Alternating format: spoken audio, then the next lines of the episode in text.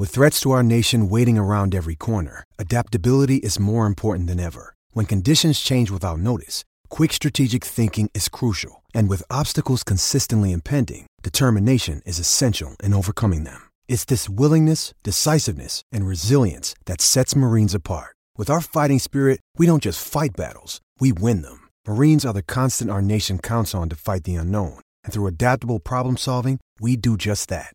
Learn more at marines.com. Another day is here, and you're ready for it. What to wear? Check. Breakfast, lunch, and dinner? Check. Planning for what's next and how to save for it? That's where Bank of America can help. For your financial to dos, Bank of America has experts ready to help get you closer to your goals. Get started at one of our local financial centers or 24-7 in our mobile banking app. Find a location near you at bankofamerica.com slash talk to us. What would you like the power to do? Mobile banking requires downloading the app and is only available for select devices. Message and data rates may apply. Bank of America and a member FDIC. Why take one vacation with the family when you could take all of them? With Royal Caribbean, you don't just go to the beach. You visit a private island and race down the tallest water slide in North America. You don't just go for a road trip. You ATV and zip line through the jungle. You don't just go somewhere new. You rappel down waterfalls and discover ancient temples. Because this isn't just any vacation, this is all the vacations. Come seek the Royal Caribbean. Ships Registry Bahamas. Lucky Land Casino asking people what's the weirdest place you've gotten lucky? Lucky? In line at the deli, I guess? Aha, in my dentist's office. More than once, actually. Do I have to say? Yes, you do. In the car before my kids' PTA meeting. Really? Yes. Excuse me, what's the weirdest place you've gotten lucky? I never win and tell. Well, there you have it. You can get lucky anywhere playing at LuckyLandSlots.com. Play for free right now. Are you feeling lucky? No purchase necessary. Void where prohibited by law. 18 plus. Terms and conditions apply. See website for details. As she talking about the bridge and seaport, even from the seats in the upper decks, you can see the seashore. Tailgate function with the carne asada. Just walk from the tribal building for the Padres, I'm on it. Yeah, cause for the 619, we'll knock you down. Anything for the Brown, put it on the town. Started back rocking the brown. Ever since we've been knocking them down. Baby said she wanna go to the game. to the game Taught her how to say Padre gang. All right, what's up, everybody? Welcome to episode 258 of the Talking Friars podcast and YouTube show. I'm your host Ben Fadden. Padres season is over. Um, what a run! What a it was a magical season. I want to start out with that. I mean, ups and downs, and you know, beating the Dodgers, beating the Mets, two 100 plus win teams, and being very competitive with the Phillies in every game of this series, that is a successful season. Uh, just props to everyone on this team that contributed to the Padres' success this year. Um, Bob Melvin, the coaching staff, AJ Preller, they did an amazing job this year. Now, there are some things that we can discuss with Bob Melvin about today and yesterday, obviously, I was critical of Bob Melvin sticking with Sean Manaea there in that fifth inning and instead of going to Luis Garcia, right? You can criticize Bob Melvin like that. You can criticize the front office uh, if you want to. There's places to criticize, but I did just want to start off before talking about the game that this is a season I'm never going to forget. This is this was my first ever playoff experience, my first time to ever go to a playoff game at Petco Park. This was my first NLCS where the Padres were playing in it in my lifetime. And I'm forever going to remember that. I'm forever going to be grateful for that. Um, so I think right off the bat, this was a successful season. I'm sure I'll you know, have another episode out tomorrow or later this week going in depth why it was a successful season. But I did want to just point that out right out of the gate here because I know there's frustration. Um, you know, for me, when that Bryce Harper home run happened there off of Robert Suarez, for me, it was silence. Uh, I, I didn't know what to think. Uh, it's kind of like I wasn't thinking. I wasn't moving, just hands over my head, just kind of stunned, just sitting there. Um, you know, that Robert Suarez matchup, people can criticize Bob Melvin and say Josh Hader should have been in that game, left on left. How can you do that? The save was in the eighth inning, not the ninth inning. Hader should have been pitching there. But I guess those people forgot that Robert Suarez got Bryce Harper to ground into a double play at Petco Park earlier in this series. I guess people forgot that Josh Hader is the Padres' ninth inning guy. I guess people forgot that Robert Suarez got out of that jam, two jams in that Dodger series. I guess people forgot that Robert Suarez just hasn't allowed runs since like August, right? Like he is a huge reason why the Padres are here right now. And like I said earlier in the series, he got Bryce out. And he was ahead of Bryce Harper in the count.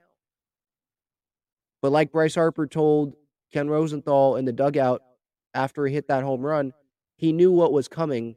He knew that fastballs were coming there.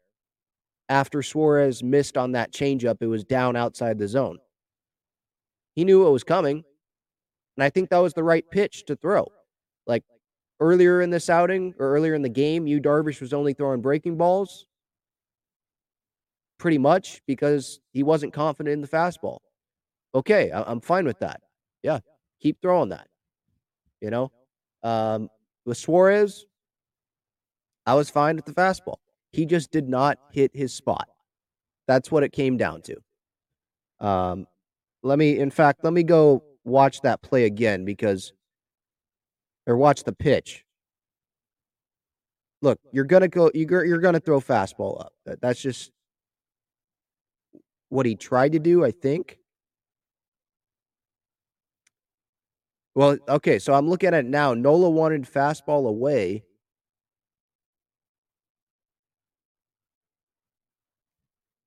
He actually may have hit a spot, to be honest. Harper just got fully extended and hit it oppo. I mean, that's what happened. Like sometimes you do have to tip your cap to the other team. Sometimes you have to tip your cap to Bryce Harper. There's no other guy that I would rather have beat the Padres.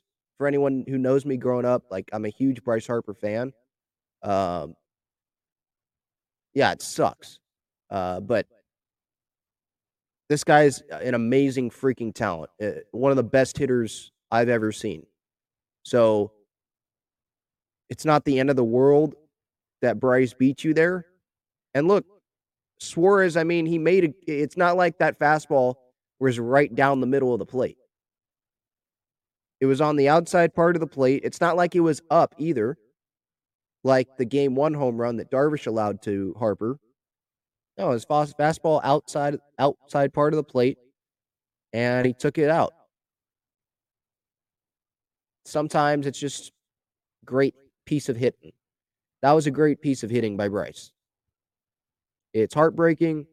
Um, I'm going to remember this series as Bryce Harper going off, Rhys Hoskins going off, and I'm going to remember it as, man, what if? That's what I. That's what I'm going to remember this as. What if Sean Manaea wasn't in that game in the fifth inning? What if they could have held the four nothing lead? What if they could have held the six four lead in yesterday's game? What if they could have held the lead today when they got it back on the wild pitches. The Phillies gave them that third run. What if? You know, like this this Padres team was super freaking talented, man. Super talented.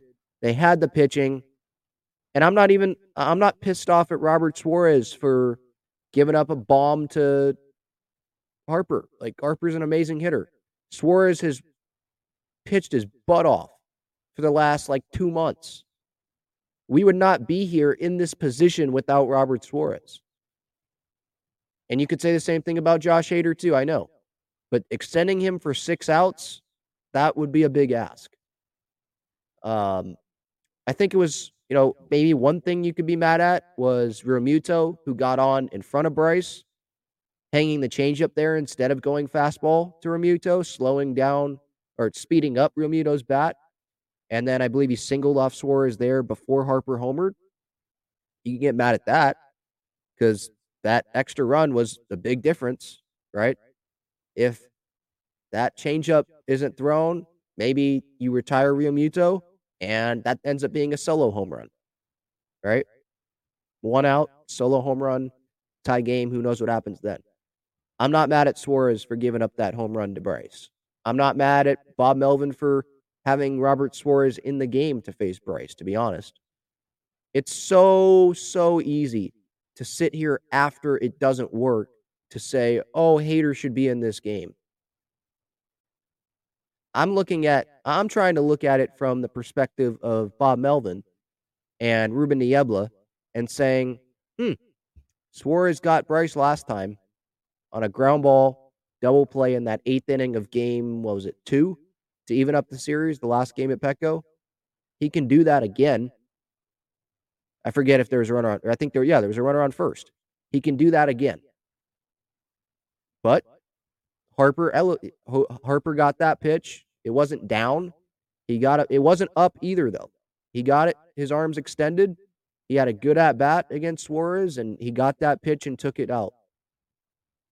You got to tip your cap to Bryce on that. I think. Um, I'm more. I'm more mad with like the coaching staff and like Bob Melvin for yesterday's loss than today's loss. I think Zach Wheeler pitched amazing today. Um, Soto had that home run off of him, but he pitched great today.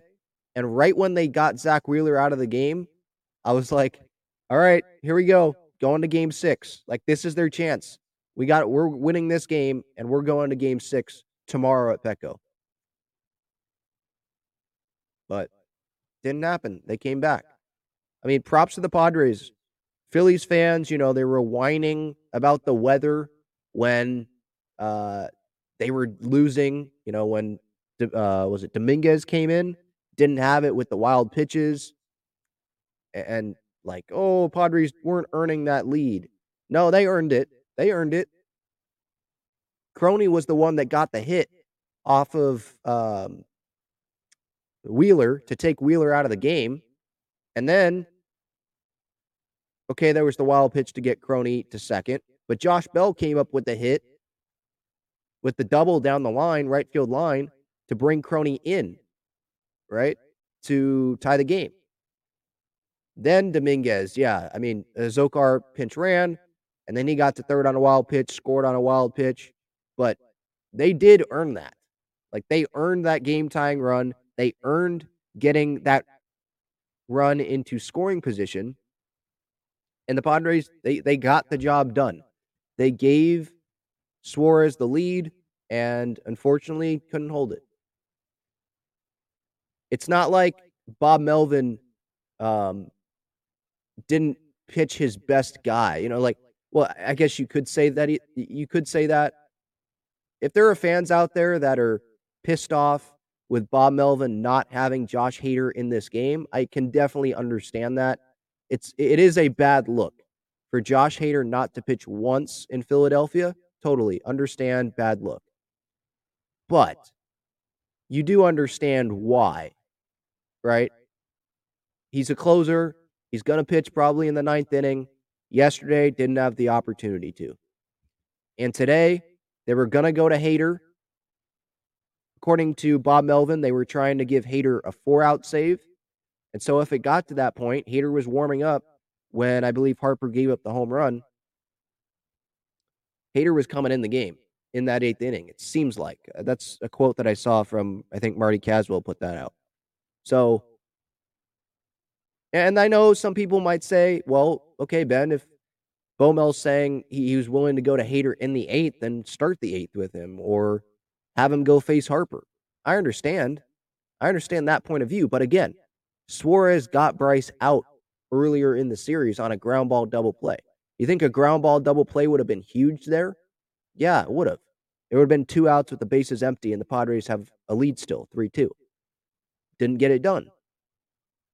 Sometimes you got to tip your cap to a Hall of Fame hitter in Bryce Harper. That's what I'm doing in this situation.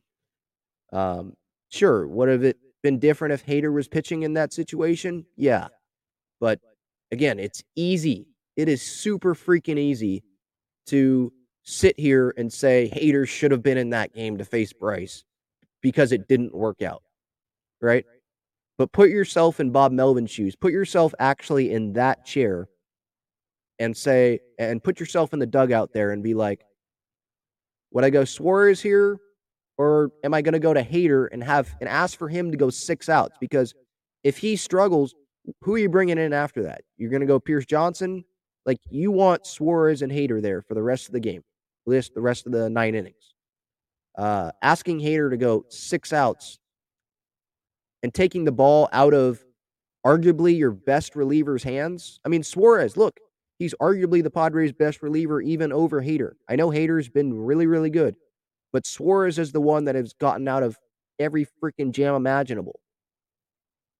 He's the one that won game two of the NLDS against the Dodgers. Is he not? He's the one that we wanted murals to be put up of him in San Diego, right? I think you just trust your guy, and it didn't work out. It sucks. It didn't work out, but it is what it is. You know, they use. I'm I'm glad that they used Suarez.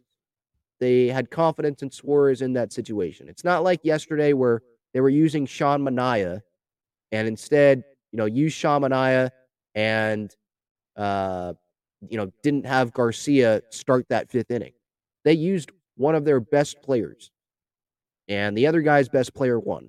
That, that's just what happened. Um, Darvish today thought he pitched really, really well. Um, the Fox broadcast made it seem like he was pitching like crap. Uh, they were like criticizing his fastball, and he's like, John Smoltz was like, well, he's if if he wants to get through like the fifth inning, he's gonna have to get that fastball working again. No, not really, John. He he has a lot of different pitches other than just the fastball. The fastball wasn't working today for Darvish, but guess what? The breaking pitches were. And he gave the Padres a real chance to win this game. 74 pitches through five innings, 85 pitches through six. Look, the two runs that he allowed, it was unfortunate. I think he's mad that he walked Schwarber. And then to allow Schwarber to steal second, like you, he gave you an extra chance to get him out there. Nola just doesn't throw out a lot of runners, and Darvish doesn't hold runners on well. I mean, it's if they go off of him, it's usually a stolen base just because he's kind of slow to the plate. Uh, and that was unfortunate. It didn't matter where Schwarber was on the bases because it was a home run by Hoskins. Again, tip your cap to, Hosp- uh, to Hoskins too. He had a hell of a series. Um, he's probably like a villain in San Diego now. I would think that guy smashed us. Um, but it was Schwarber, you know, walking the, the free pass, giving up the extra run, and the Phillies end up winning by one run, right? That's probably what Darvish is mad at. I'll get to the player quotes and all that. I'm waiting for all of those to file in. I'm going to get to your chat. Don't know how long I'm going to be here, but this is definitely a therapy session. Padres season is over. Uh, I appreciate everyone for tuning in here, whether it's live or on replay on YouTube or via the podcast. Um, I thought it was huge. You know, the, the Phillies still had the lead in that sixth inning when Wheeler was able to get Profar out. He popped out to third in foul territory to Bohm. And then he struck out Manny looking, struck out Soto looking, not in that order. It was Soto, then Manny. I thought that was huge for Wheeler, and I thought that would that would have been huge. I thought that was going to be huge, and the Phillies. We might have been looking back at that, and the Phillies win, you know, two to one, like the score was, because Wheeler was able to get out of that six. Because then you have, you know, the middle bottom of the order coming up in the seventh, get out of that. Padres scored there in the seventh inning. I didn't know that was going to happen. I thought I was surprised. They only let Wheeler go 87 pitches. I know in the last start they said that Wheeler was a little tired, getting a little tired uh, near the end of that start. But the ace on the mound, he just got through the top three guys in the order. I thought they would let him continue to go, especially with the weather, you know, because Darvish and Wheeler, it looked like they were getting comfortable with the weather. They were pitching multiple innings in the bad weather, in the rain. Um, they were used to it. And so obviously the Phillies took a risk by taking Wheeler out at 87 pitches and then putting in Seranthony Dominguez there. They didn't go to Alvarado, they went to Dominguez first. It would be like the Padres going to Hader first instead of Suarez. They go to Dominguez, and guess who's not comfortable on the mound? Dominguez. And he gives up the double to Bell. Crony scores, or wild pitch first. Crony gets the second, the double to Bell. And then uh, wild pitch, wild pitch. Padres have the lead.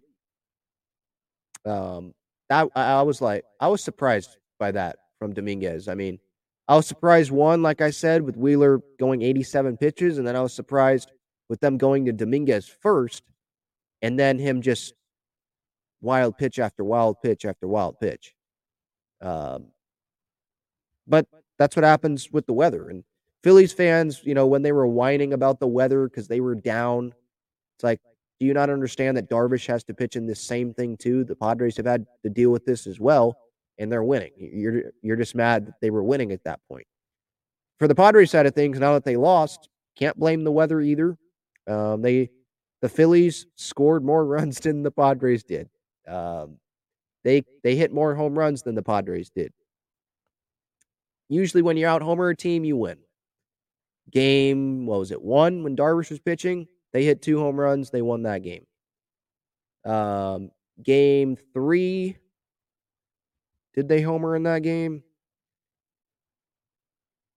Game three, they came up with more timely hits than the Padres did. I don't think they homered in game three. Let me check that. Let me double check that. Uh, Schwarber did. Yeah. They hit one home run. The Padres hit no home runs. So they won that game. And then yesterday, game four, obviously, they hit four home runs.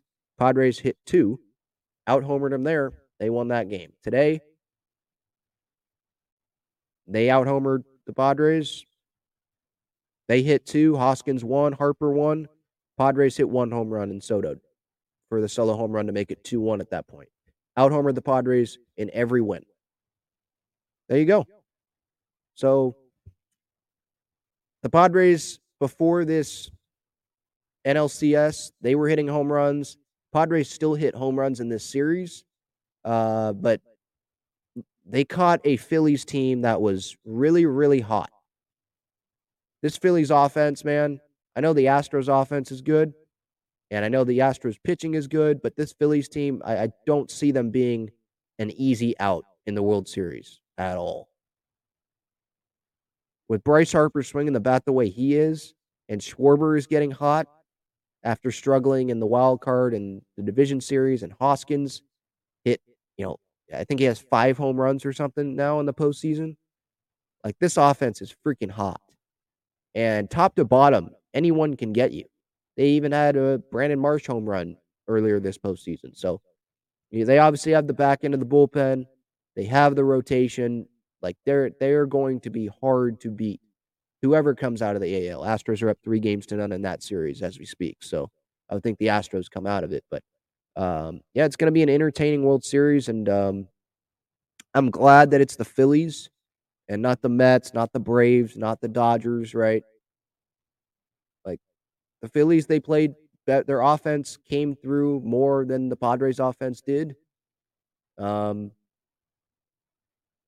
I mean, if you want to explain the series in like one sentence or give one reason why, I guess that's why. Because ex- explaining it away by just saying Bob Melvin's managerial decisions, I don't think that's fair, right? The players at the end of the day, they're the ones that have to execute. Clevinger didn't get an out yesterday, right? I can blame leaving Manaea in there on Bob Melvin, but they still, you know, Clevinger still sucked yesterday. He still gave up three runs in that first inning after the Padres offense showed up in the first inning and gave him four runs, right? It's going to come down to players playing better. The Phillies played better than the Padres. And to make matters worse, the Wave just lost 2 to 1 to the Portland Thorns. So their season's over as well. Cool. This is a great freaking Sunday.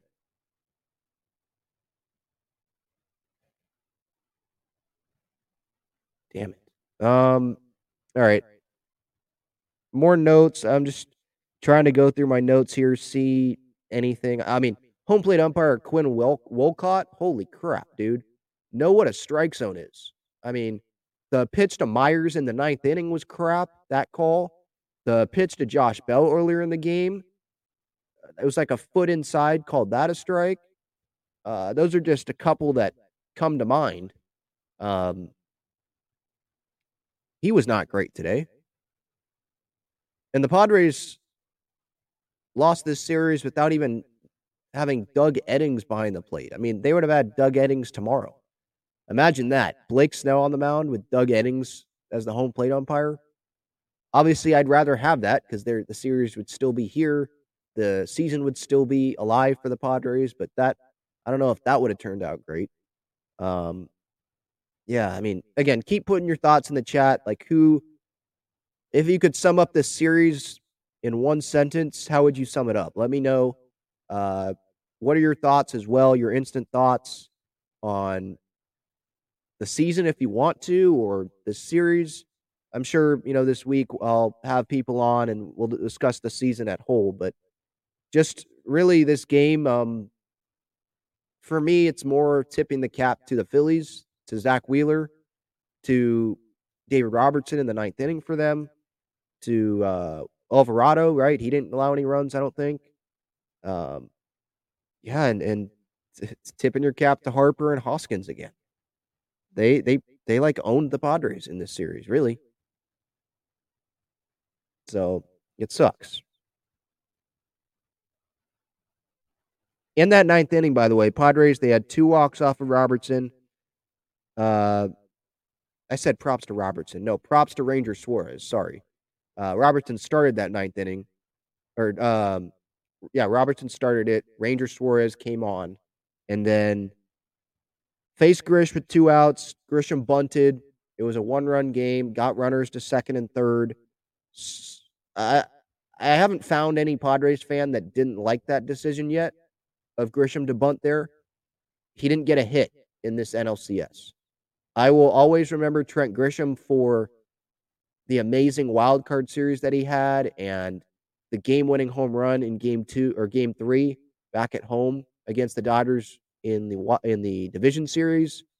The great catch he made in game three of the wild card series. I'm going to remember him homing off DeGrom and Scherzer. Like, thank you, Trent, for what you did. Uh, but he didn't come up at all in this series. Um, he came up in that ninth inning with the bunt to get it second and third. And then Nola, a contact guy, thought we had a chance there. Uh, but I believe he finished with one hit on this series, and that was the one against his brother. It was big in game two there to, to tie the series up, help the Padres tie the series up, but he didn't come up after that. Or he didn't come through after that. He popped out to, I think it was right, to, yeah, Castellanos to end the game. Um, in that situation with Nola up at the plate, second and third, two outs, you're not going to go to anyone on your bench, right? Are you going to go to Alfaro, who hasn't picked up a bat and swung against big league pitching in a postseason game yet? You're not going to go to Luis Campusano, right? Azocar had already been used as a pinch runner. Definitely not going to him. Not can't go to Myers. He was used earlier in the inning to replace uh, Azocar in the lineup because Josh Bell was pinch ran for. So Nola was the option there for that last out. And I knew he was going to put the ball in play. And uh, he just, it just didn't fall, you know? Just like Robert Suarez. I don't know if he hit his spots like perfectly, but it did look like he, it was in the area Nola wanted it. And uh, Bryce got him. Sucks it's kind of like what I'm just I keep thinking what this series maybe could have been. I don't know if you guys are as well, like what this series could have been if Manaea wasn't in there in that fifth inning and it was Garcia. You know? What if they didn't start Clevinger? But like, like I would have started Clevinger. That's the thing.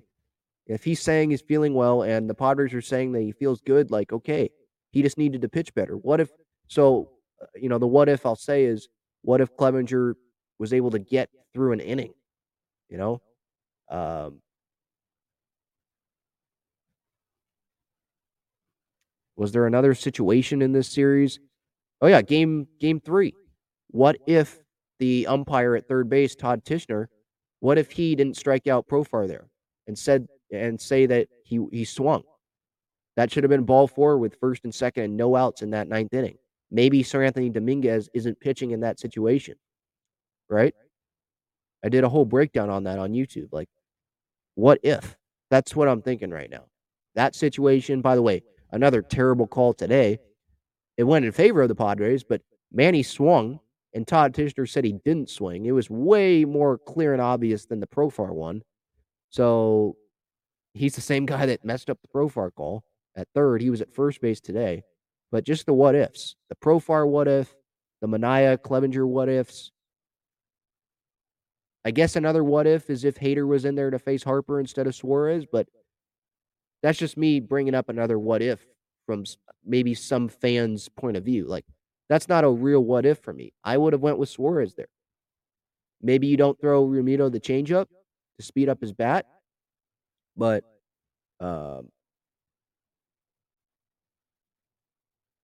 just it's a lot of what ifs. It's a lot of, but it's easy to do that. It, it's easy to sit here and second guess, and every fan base can do that. That has been eliminated this postseason. I, I know you know Yankee fans are all pissed off right now. They haven't been eliminated, but they're going to be down three games to none. They're probably asking themselves, well, what if Gerrit Cole wasn't taken out last night with the bases loaded and nobody out? right? What if they went to Loaisiga, their best reliever, instead of their like fourth best option?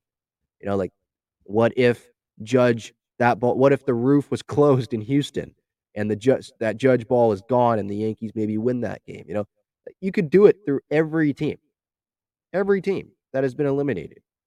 It just it freaking sucks that the season's over.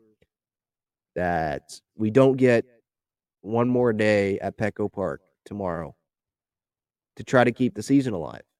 You know, freaking sucks. Again, it was a it was a successful season.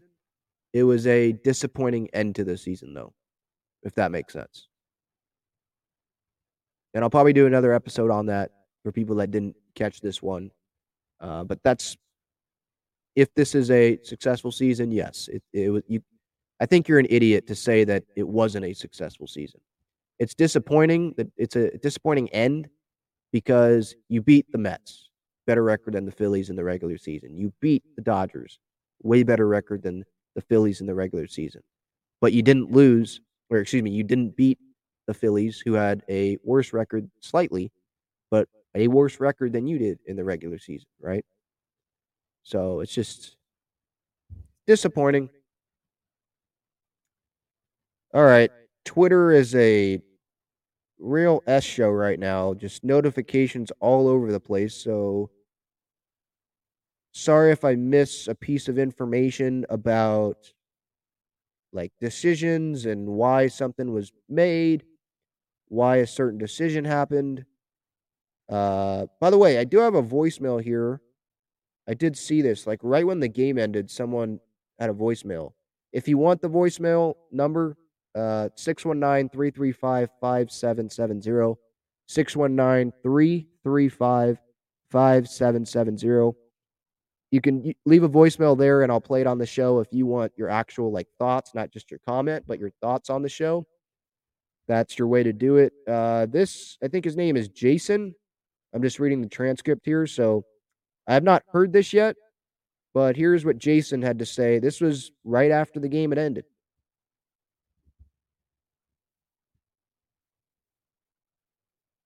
for almost 40 years. I just seen that the Padres had lost, kind of a disappointment to uh, the way they end the year. Um, my question for you is, what do we need to do in the off season to get back and advance to the World Series and, and win a World Series for San Diego? San Diego just never won a championship, and seem like they always fall a little short. So that's my question for you. What do we need to do? All right. Thanks for doing the show. I really appreciate it just started listening to this year, and I'll continue to keep listening to it. Go Padres, Padres for next year. I appreciate that, Jason. Thank you very much. Um, what do we do? What do we need to do in the off season? I mean, that it's it just freaking sucks to be talking about this. You know, I really did not want to be talking about the off season right now. I wanted to be talking about Game Six tomorrow night at Petco Park, and instead, rightfully so, here come the questions about the off season because the season is over. Um, my initial thoughts on the off season bring back Nick Martinez because uh, he's been huge this year. Um, don't bring back Clevinger and Manaea. Maybe you bring back one of them very cheap, but that's just me. Try to bring back Wil to be a utility guy. And I'm not just saying this as a fan, you know, with just emotional ties. No, I think he can help this team if he's willing to take a discount. Um, I don't know if that's going to happen. He had one heck of a run here to end his Padres tenure if he doesn't play another game here. Um, personally, I don't think him striking out looking there is the way he wants to end his tenure with the Padres on a bad call. Um, and being that close, I don't know if I if I was with a team and I was that close, I'd want to come back. But you know, money talks. So if another team offers him a lot more money, well, then he's probably going to go to that team. You know, so I, I'd, I'd bring back Wil with the right deal. I'd try to bring Drury back to be the first baseman. And you have Tatis back next year. I think that's another thing that we got to appreciate about this team, right? They did all this without one of the best players in baseball, right? During the season, especially during this postseason run, I did not want to focus on Fernando at all because he shouldn't be the focus. Uh, I wanted to appreciate the greatness of this year's team, the people that um, helped this team get to where they are right now, the, the players that were going to be on the field for these postseason games. Fernando did not deserve our attention for what he did. And I'm going to remember that too, of course. You know, like they got this close to a World Series. What there that's another there's another what if. What if Fernando would have been on this team? Three wins away from a World Series. What if Fernando was the shortstop? Or what if Fernando was just in the lineup, right? So looking to the offseason, you get Fernando back, um, not at the very start, but almost at the start of the season. A question is, do they put him at short or do they move Kim over to second? I mean, Kim's a shortstop. Do they punish Fernando and put him in the outfield for a little bit? If uh, maybe it depends on how hot Kim is uh, right out of the gate. Do they, if you're going to have, I don't think they'll do this, but maybe this is, I mean, Preller throws around all sorts of options, all sorts of scenarios you want Tatis at short, do you move Kim to second, put Cronenworth at first? He's played Cronenworth, they played Crony at first in the past. I don't think they will do that, but I'm just throw, I'm just trying to be like Preller, just throw out every humanly possible option. Um, Profar, I think he has a player option. Is he coming back? So you have Nick Martinez, you have Clevinger, you have Manaea, you have Myers, Profar potentially. Um, there's probably other guys that like relievers. You know, there's other guys uh, out there. I don't know if Suarez or Garcia are on only one year deals. I think they're two years, or one of them. Maybe it's Garcia who's on a two year. I forget which. Maybe it's both, but um, maybe those guys are free agents. i I'm going to take more of a deeper dive into that. You know, in the coming weeks, obviously, we'll have plenty of time to do that. Unfortunately, um, let me look up Luis Garcia's contract right now to be on actually because I would do want to know that. Yeah, two years, seven million dollars with the Padres. So he's going to be here for next year. So that's good. Robert Suarez. I really did not want to be looking at player contracts right now. I want to be talking about a game six, but fortunately, it's not happening. Suarez he is also oh, it's a player option for this coming season. Oh man. So he might not be back. Jesus. man, he pitched so dang good in this postseason and at the end of the year that he's he would he will get more than five million dollars on the free agent market, no doubt. So if that's true according to Spotrac that it's a player option, who knows if we have Robert Suarez back next year? Uh, Josh Hader, he's going to be here next year. Juan Soto's going to be here next year. Uh, obviously, Manny, Crony, like the big guys, they're going to be here next year. Musgrove, Darvish, Snell, which so that's good. Uh, but Suarez, I guess, I just realized that that's a question mark. Uh, the DH spot, don't know. Maybe you have Tatis DH some games if you want Kim at shortstop and he's hot. Uh, but I think finding a DH, to be honest, I don't know if they're going to find a DH. I think they're going to want more of a rotational DH, kind of like this year, guys that could play a position.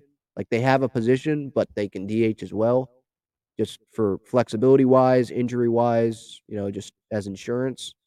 Um, but adding more power to this lineup, center field, my gut says that they still try to go with Grisham because they saw what he did in the postseason and they're going to believe in that.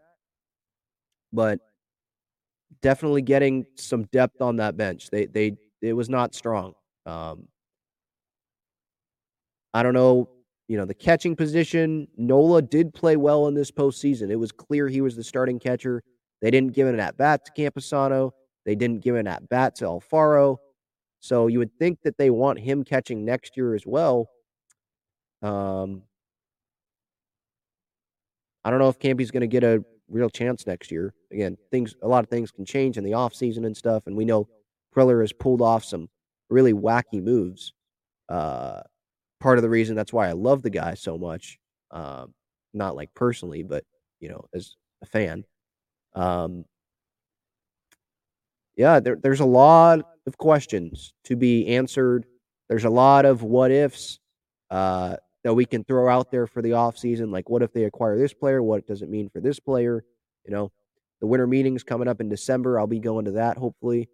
So, uh, yeah, it's, I love the offseason, or at least in years past, I love the offseason because of moves Preller could make. And I, I, I love talking hypotheticals and stuff. Like before the trade deadline this year, I, you know, on the radio with John and Jim when they let me go co-host with them, I brought up Brandon Drury. No one had brought up Brandon Drury, but I love talking about those smaller players, you know, the cheap contracts that could fit the Padres payroll and stuff and could help the team. No one brought up Brandon Drury weeks before the trade deadline like I did. And he comes to San Diego and he is a big part to why the Padres made the postseason and he impacted this team during the postseason as well. Obviously, you know he had the big go-ahead hit. Obviously, game two of this NLCS. Um, didn't do a whole lot in the wild card series, but he was one of the best hitters going into the postseason for the Padres. You know, obviously, one of the highlights of this year uh, was Brandon Drury's grand slam in the first inning of him and Soto and Bell's debut.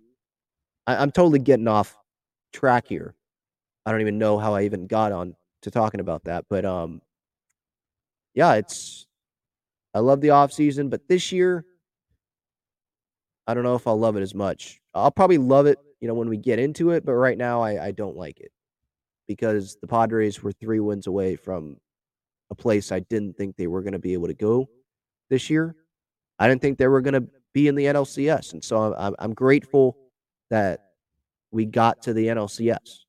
Um, again, it was a, it was a successful season, a disappointing end, and because of that disappointing end, uh, I'm disappointed to be talking about the offseason and potential moves and looking up Suarez and Garcia's contract to see if they're free agents. You know, freaking sucks. All right let's get to the chat here. I will get to player comments. I appreciate everyone for tuning in. Uh, I am way behind on the chat, so I will get there. I have no idea how long this episode's going to go, but I appreciate. Wow, this chat is loaded. So I appreciate all of the comments here.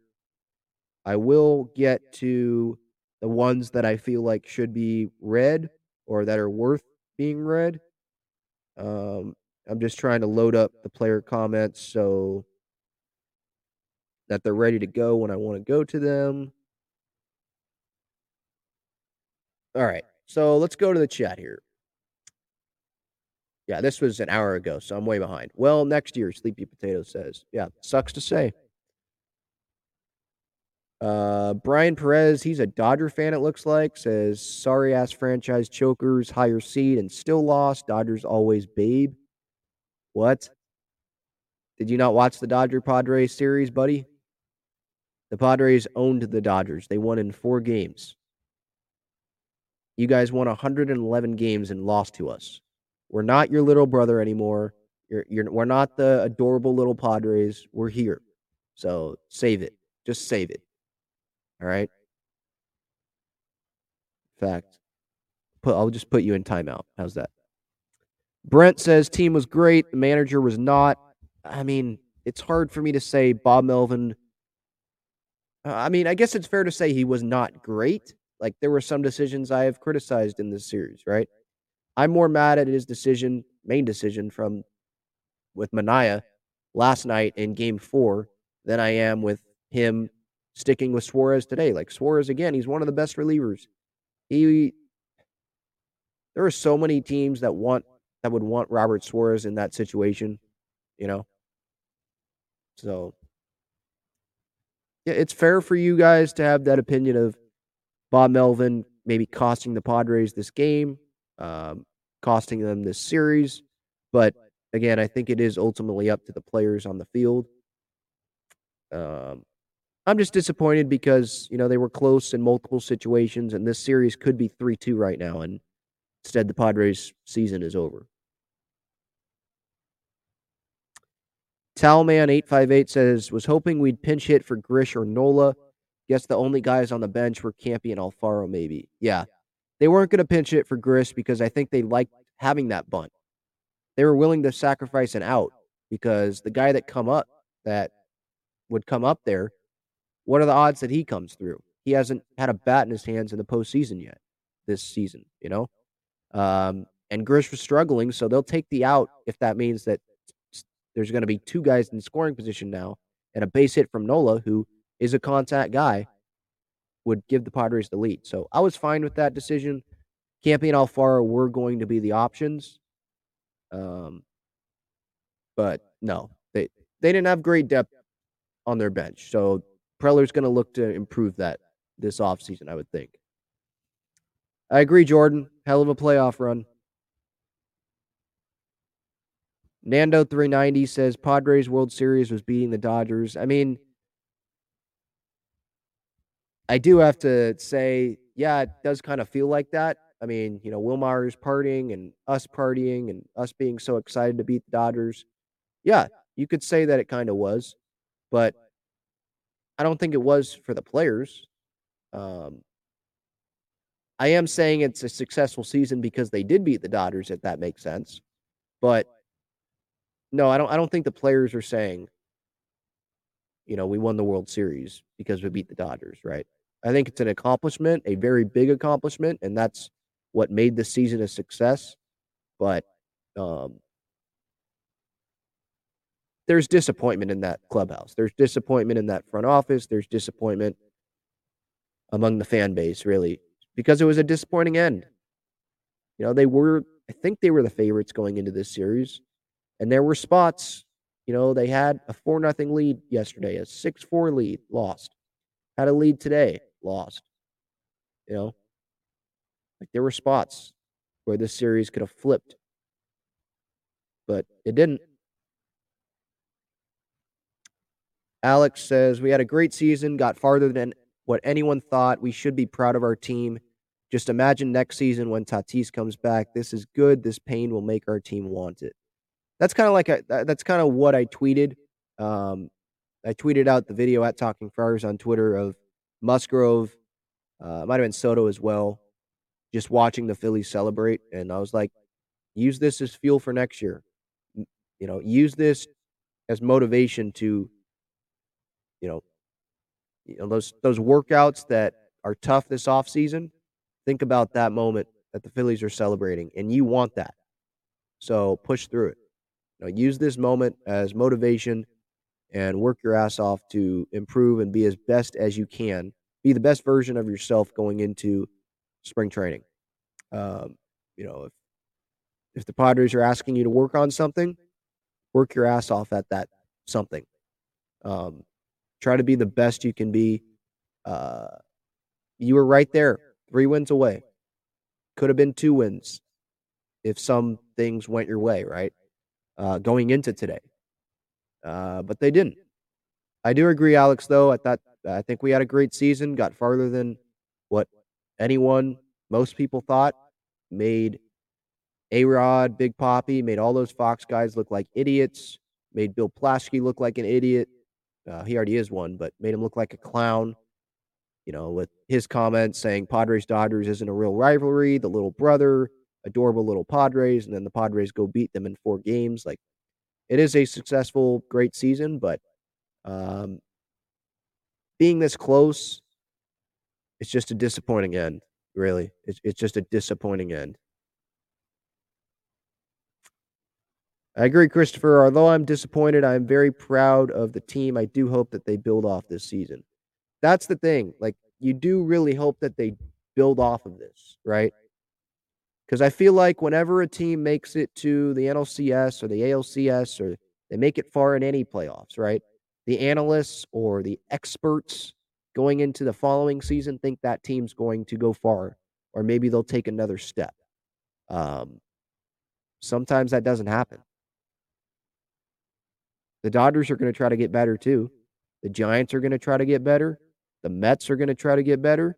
Every team is going to that we the Padres had to get past are going to try to get better. So it's not going to be easy.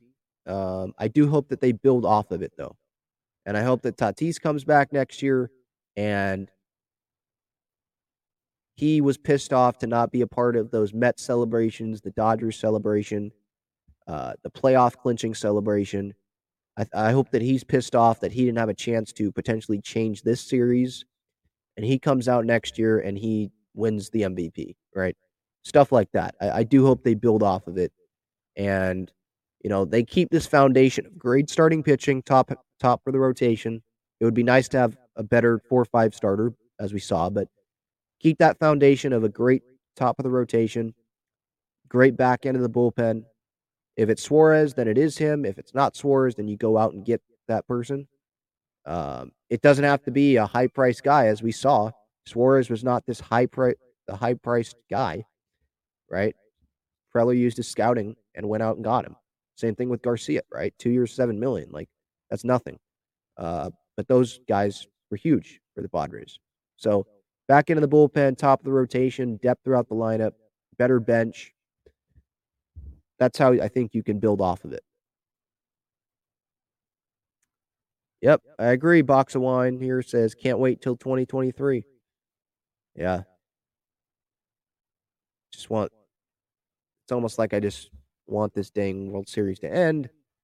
And because it is going to be painful for me. I mean, I'm a baseball fan, so I'm going to be watching the World Series anyway. But it is going to be painful for me to be sitting there you know, watching the Phillies play. I don't hate the Phillies. Um, maybe some fans are going to hate the Phillies, but I don't like hate, the Phillies, you know. Now their fans, they don't have the best fans, I don't think. Uh, but it's not like their manager. It's not like they were the Mets, where I kind of hate the Mets now, um, with Buck Showalter and all that crap. It's not like they went out and accused guys of cheating. Right. No, the Phillies just won. Um, they had respect for the Padres. Bryce Harper is probably my favorite player that's not on the Padres. Um, they were an underdog too. They were an 87 win team, and now they're in the World Series. Like it is a cool story too. Um, but it, it will suck still watching them because you were that close. You could be there. Maybe you know if some things worked out for you, but they didn't. Javier says, cope any way you want. You guys had a failure of a season. I'm guessing that's a Dodger fan, so I'll just kick him out. Um, It wasn't a failure of a season. It was a failure for Dodger fans. If you are going to feel better by coming into a Padre stream, a Padre show, and saying that our season was a failure, feel free. I'll, I'll kick you out because I don't need that. Um, our season was not a failure. The Dodger season was. You guys won 111 games and lost to your little brother, your adorable little brother, right? You lost in four games, not even five. Didn't even bring it back to Dodger Stadium. The Padres owned you. You know, that's a failure. The Padres, they were without Fernando Tatis Jr. They weren't supposed to beat the Mets, beat them. Weren't supposed to beat the Dodgers, beat them. And then they contended here in this NLCS. Like, that's not a failure of a season. When you haven't been into the playoffs in a full season, real season since 2006, and you make it to the NLCS, that's a success. Sorry. Go cry more about it, Dodger fans. You're just mad that the Padres beat you still.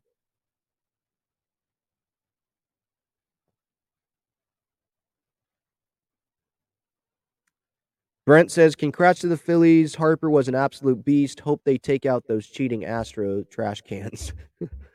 uh, I I'll probably be rooting for the Phillies too. I mean, look, they're they're not a hateable team to me, really. Um, you can hate them because they beat the Padres, but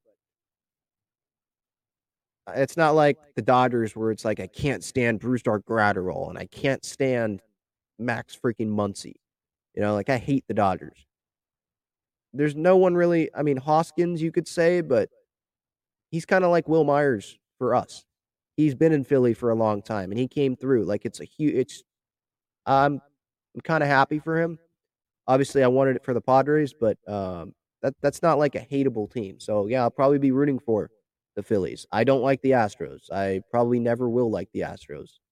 Even when guy, even when the whole team, the whole 2017 team isn't there anymore like anyone on the, on that team.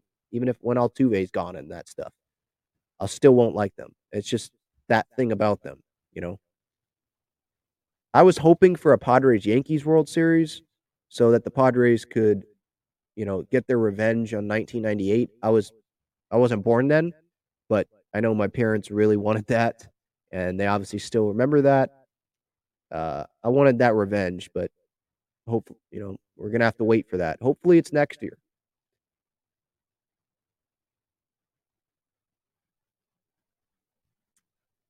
Um, I'm gonna continue with the chat here. Maybe in the middle of it, I'll get to some player quotes and stuff. But I'll be going probably well past this hour. I've been on for like 55 minutes here. Irie says, I won't be mad if Trent is gone next year. That's all I'm going to say.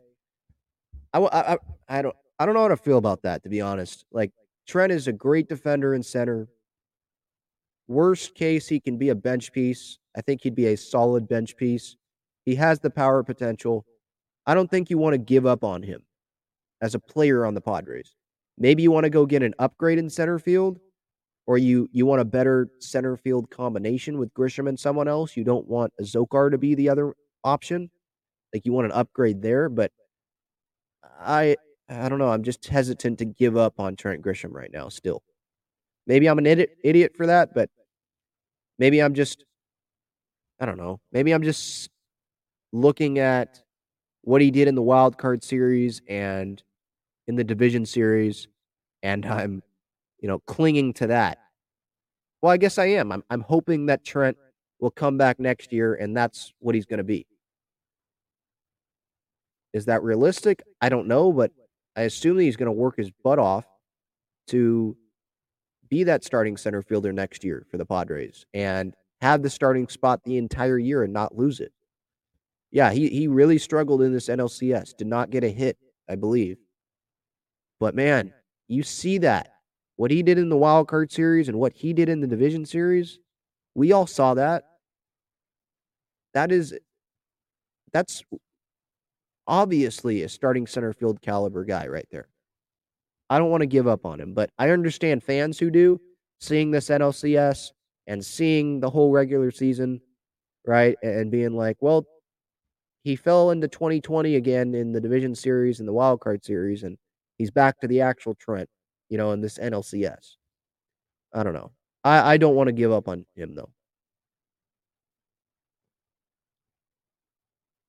Brent thinks Trent needs to go. Okay. I'm sure there's going to be plenty of fans that think Trent needs to go.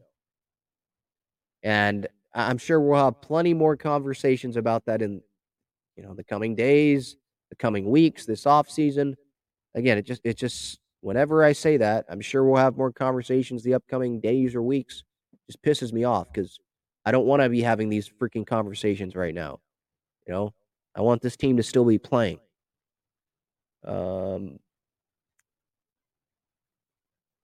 Christopher says, one thing's for sure, there will be plenty of new faces next year. We have a fair amount of free agents. Yep. Kind of went over that earlier. David says, bats didn't show up when needed. When we get Toddy back, hopefully that will get the bats going next season.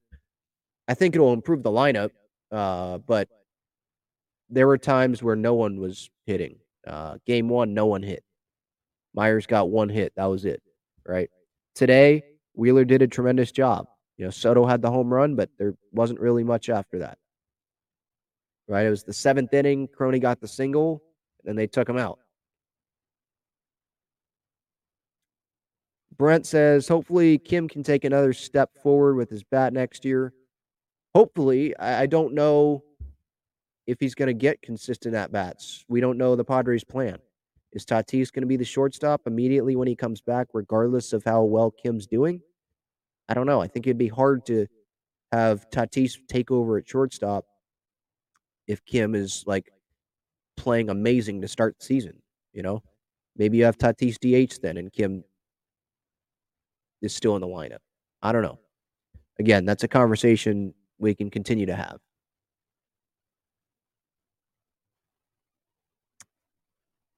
Why take one vacation with the family when you could take all of them? With Royal Caribbean, you don't just go to the beach. You visit a private island and race down the tallest water slide in North America. You don't just go for a road trip. You ATV and zip line through the jungle. You don't just go somewhere new. You rappel down waterfalls and discover ancient temples. Because this isn't just any vacation. This is all the vacations. Come seek the Royal Caribbean. Ships Registry Bahamas.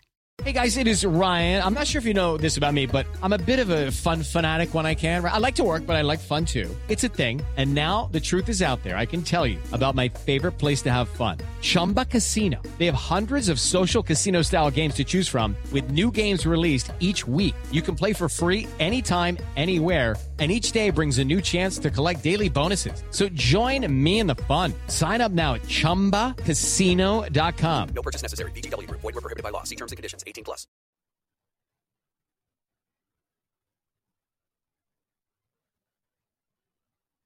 Uh, Mike says, I think he's talking about the ninth inning here when Grisham laid down the bunt. Says from the from the perspective of Bob Melvin, I love to pinch hit for our 180 hitter who is 0 for 19 in the NLCS and is at the plate with the time or tying and go ahead runs, but I don't have a bench. Yeah, that's kind of what I brought up earlier. Um, okay, you want if you were on the side that wanted Tr- Grisham to be pinch hit for, you're going to bring up Alfaro there, who hasn't swung a bat in the postseason. Have you? Are you going to bring up Campusano? Myers is already gone. Azocar's already used, right? So Grisham was the guy. He laid down the bunt, did his job. That's better than a non-productive out, right? He moved the runners over, and Nola just popped out.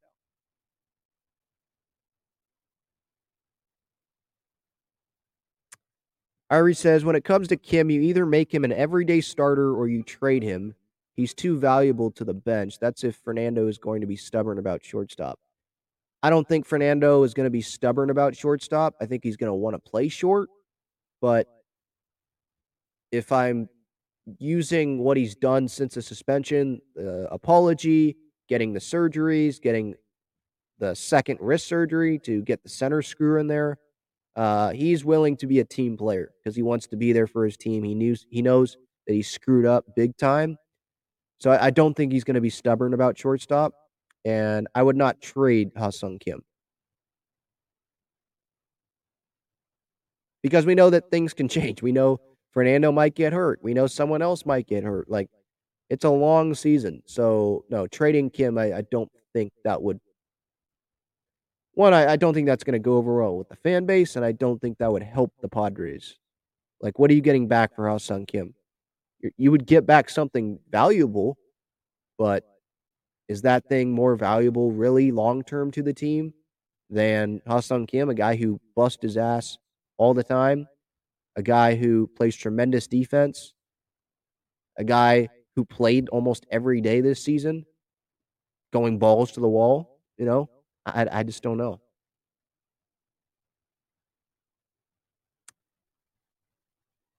Uh, Dylan asks, "Hey Ben, tough loss today and tough end of the season. Are you planning on doing off-season content?" Yes, of course. Yeah, this is a twenty-four-seven, uh, three sixty-five YouTube channel. Maybe not three sixty-five because everyone has some type of off-season. But yeah, I yeah, I'm doing. I'm gonna be doing stuff all off-season. Yeah, I'm gonna I'm I'm gonna be trying to get, uh, you know, guests on. They'll probably have more time yeah, definitely off-season stuff. There's, this is what I love. Uh, I'm not gonna stop just because there's no games being played. Like, there's no lockout this off-season. There's gonna be plenty to talk about. So don't worry about that. I hope you continue following along here. Uh, I appreciate everyone here for supporting on the day that the Padres 2022 season comes to an end. Christopher says, Yeah, definitely got to give Harper his flowers. He was clutch and rose to the occasion this series. He truly is a superstar. Yep, couldn't say it better myself. And again, I, I would have went with Suarez just like Bomel did.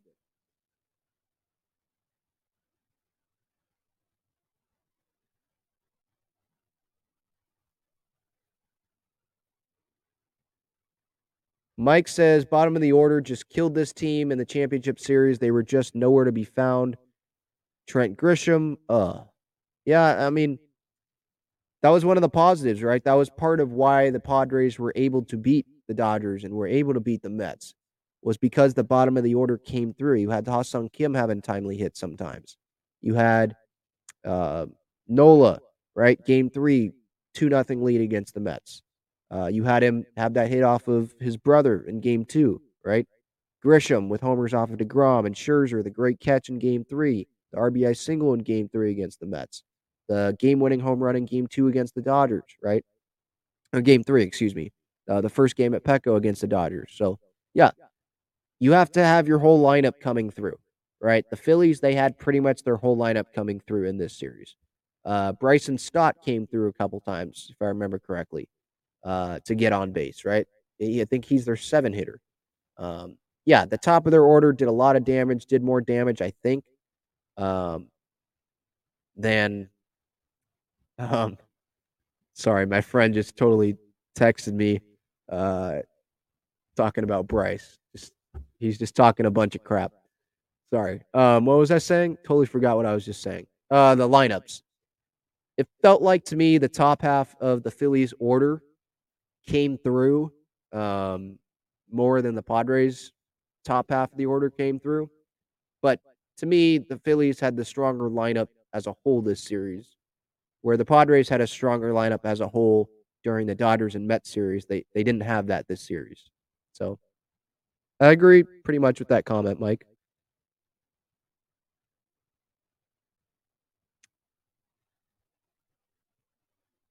Uh, Brent, getting back to the eighth inning here, he says, to be honest, sometimes the save comes in the eighth, Ben. That's why you go Hader there. I'll take my chances with someone else. Need be in the ninth against Castellanos, Bohm, Scott, uh, Stott, etc. Yeah. Um, look, people that are going to talk about, well, the saves in the eighth inning. Bob Melvin said post game, according to Marty Caswell, that they were going to use Hader in the eighth inning so maybe you start him in the eighth inning. I understand that argument. But again, Suarez, he's been one of the best relievers in baseball like the last month. This guy doesn't give up runs. He has not allowed a run. You know, like he's been amazing. So I was confident going to him. And Josh Hader, he he has been comfortable pitching in that ninth inning. And I know you change it in the postseason.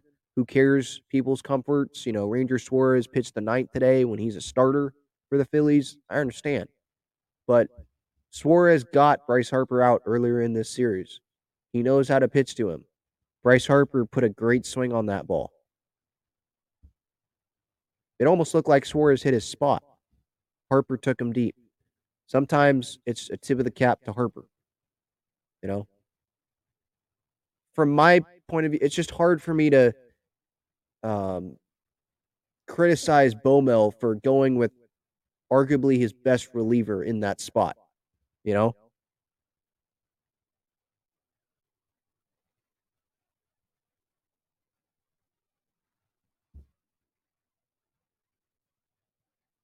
Juan says Suarez Harper was not a bad call. Sending Clevinger and Manaea, that is a pretty darn bad call. Yeah, I mean, I've already said this with Clevinger. Whatever. I mean, he didn't get it out. He sucked. He needs to pitch better, right? I don't think he's going to return to the team. Manaea, yeah, you gave him that one inning in the fourth, and you should have had Garcia out there or someone else for the fifth, at least to start the fifth. Um, those were bad decisions. I agree, Juan. Suarez Harper, I, I don't think that was a bad call. I don't. People are going to disagree with me. Going to have to just agree to disagree.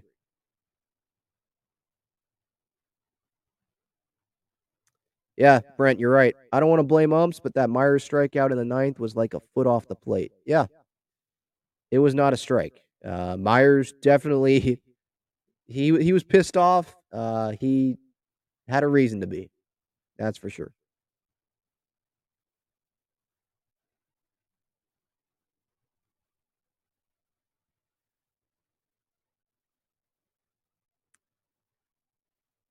Uh, point here says pitching Clevinger on the road in the postseason is suicide.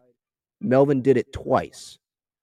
Uh, I mean, pitching against the Dodgers on the road when he's not locating, yeah, that's suicide. Pitching against the Phillies on the road when you're giving up meatballs to Bryce Harper, yeah, that's suicide.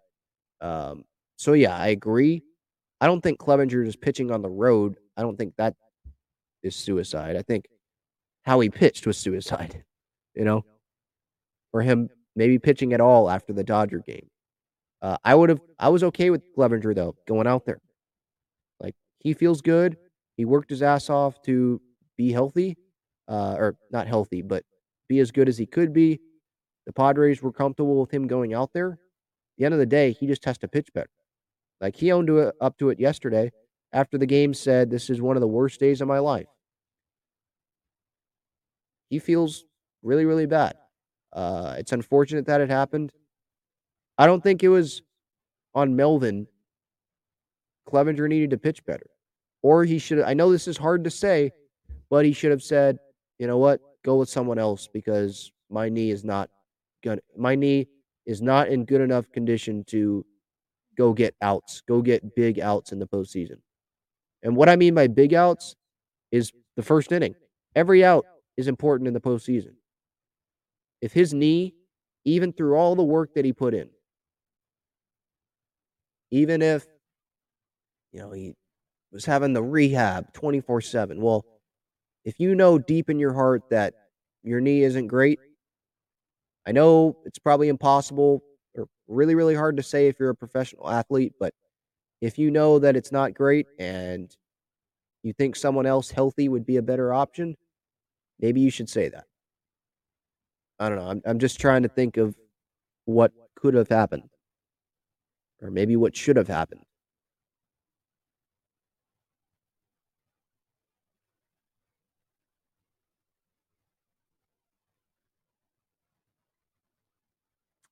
Brent says we can be mad at Bomel, but honestly, the Phillies deserved it more. Hoskins and Harper carried that team. Manny chose a bad day for a no show. Yeah, I mean, he did homer yesterday. I know you're talking about today. Um, yeah, Hoskins and Harper were huge, but Manny homered yesterday. Soto homered yesterday. Soto homered today. Like the Padres' big guys did step up at points during the series. Game two, Soto tied the game. Manny had a home run later. And for anyone that wants to sit there and be like, well, Manny hit a home run in a three run game to make it a four run game in game two, that's not big.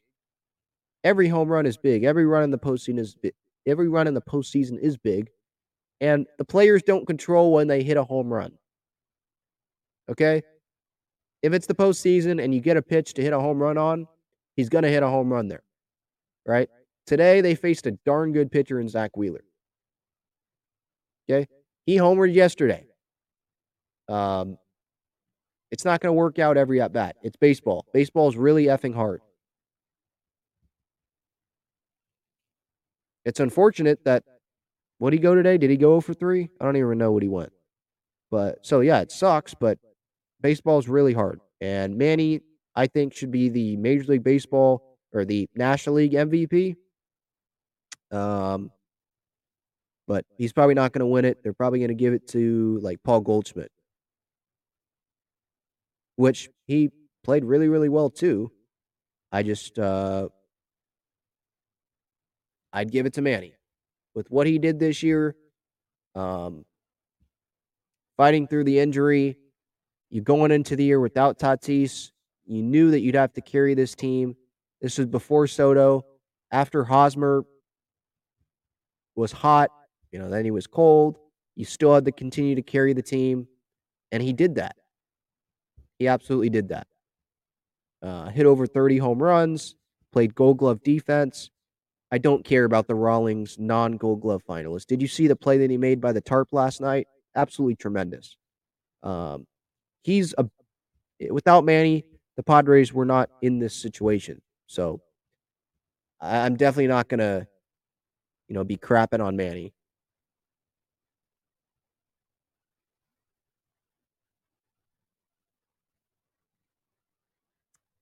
Yeah, and Brent here says tip my hat to the Phillies, but the uh, Bomel poor management makes it a tougher pill to swallow. It does. Um, just kind of going back to my whole what if thing, like I said earlier. But, um, you know, I'm glad, I'm grateful that they did make it here, that they made it to the NLCS, right? They had a successful season. It just, yeah, but I agree. It's a tougher pill to swallow. Um, because they were there. You know, they were three wins away. If some things went better for them in this series, they could be 3 2 right now heading to a game six tomorrow, right? Instead, their season's over.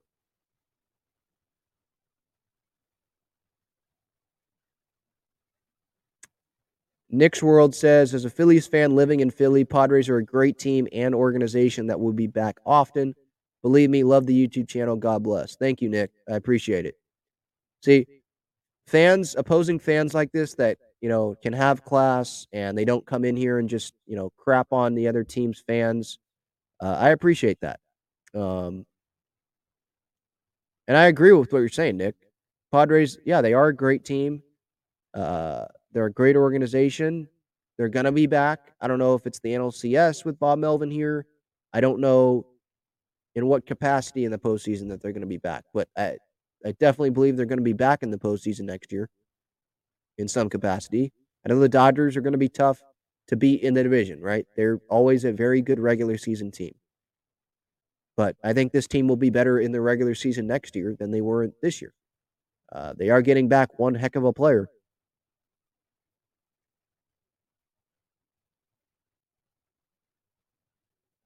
Kirsten says, I think this is kind of dreaming.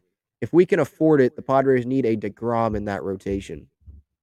Well, I don't I don't think they need a DeGrom in the rotation, to be honest. Um, one, that's not going to happen. I don't see that happening. And they have a really solid top of the rotation. Darvish, Snell, Musgrove. I mean, Darvish pitched some huge games this postseason, including today, by the way. He pitched really good today. Padres had a lead when he was gone, right? They still had a lead or they they got a lead when he left, right? Um, Musgrove, obviously against the Mets, can remember that start for the rest of my life, where Buck goes out to check him, and when he's done checking him, his his spin rate goes up more because of the adrenaline, the fu in Joe Musgrove, right? Uh, and gets Nimmo on I think a slider, and then gets the ground ball, you know, points his ear to the crowd. Um, I'm gonna remember that forever. And, you know, pitched well against the Dodgers in game four. And Snell pitched well um, in some games. So they have a good rotation for next year, top of the rotation. They need to fill out the bottom of it. Um, that's another thing for Preller. DeGrom, I, I think he'll probably stay with the Mets. I, I think Steve Cohen's going to do everything he can, and he has a lot of things, uh, a lot of money uh, to give DeGrom. And the Mets, again, they're going to be a good team next year, I would think, too.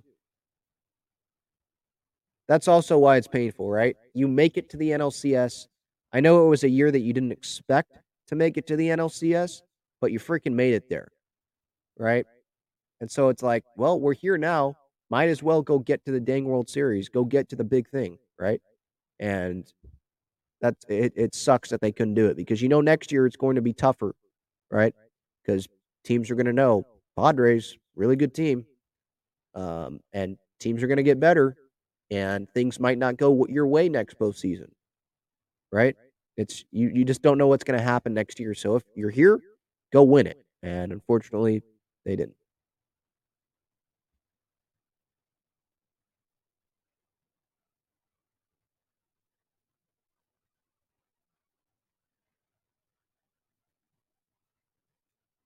Brent says hopefully Soto gets moved to left field next year and puts Toddy in right. I don't see that happening. Um, maybe Soto DHs a little bit, but again, you don't pay him all. You don't trade for. You don't trade your all your whole farm system to get Soto and put him at DH. You know, Profar. I thought he should have been a Gold Glove finalist in left field this year. I mean, a tremendous throw yesterday. Uh, I believe when Manaea was still on the mound, and then Crony made a diving play. Um, Profar is a player option. If he comes back, I think he's your left fielder. I think he earned it. I mean, he was the leadoff guy for a lot of games this year. Um, I think he earned that left field spot. Maybe you put Tatis in center field if you don't want Grisham there and you have Kim at short. But I, I think Soto's still going to be in right field. They're just going to try to work work with Soto on his defense. All right. Let me get to some player comments here. I know I said I would get to them.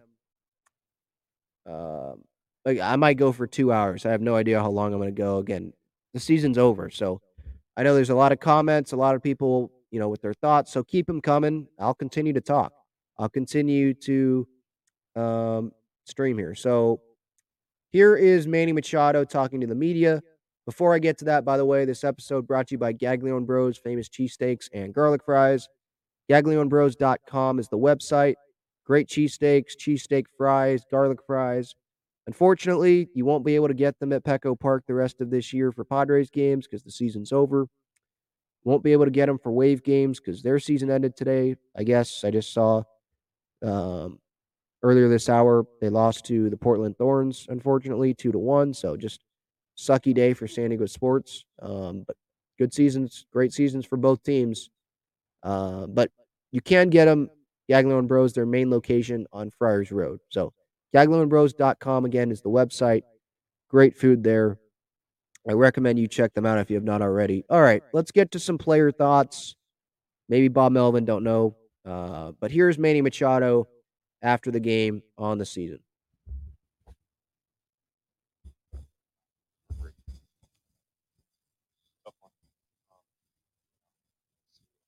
All right, hang on. So this volume's really low. I mean, on my device, it's all the way up, but Manny's just speaking really low, so can't really hear it. So let me see if they added anything. Yeah, his comments don't even sound good on the other video that they put out. Uh, here's Austin Nola. I don't think frustration is the word. But it's disappointing. It's, it hurts. Um, I can't even put into words how hard it feels. I mean, the feeling of not getting to play anymore because you want to keep playing. This is fun. I mean, this is addicting. I'm proud of you, this team, and what you guys did accomplish this year. Oh my gosh. Like I said, words can't describe it. Like uh, I haven't even got a chance to sit with my guys and talk. You know, that's that's that's big. Thoughts on the fans this year and how they supported the ball football The best. I mean, those San Diego fans make you want to play there. Like, do we even need it? I don't even want to off season. I just want to keep playing. That's why it hurts because it's like we want to keep playing. Like we don't we don't want to stop. Like we, we can play every day in front of those people. Thanks. I love Austin Nola talking to the media. I mean, he's always he always feels like he has time talking to the media and those comments, man, hadn't even had a chance to talk to like his pitchers and his guys before talking to the media and he just wants to keep playing. This is the most games like in a row that he's caught in his career, I believe. And now that it's done, he's like, "No, I want to keep playing. I want to play every day. I don't want there to be an off season." I love that. Um, right now, I think he's coming back as the starting catcher next year. Uh, I definitely gained more of a respect for him during this postseason, seeing him catch all of those innings and seeing him catch every day and every game.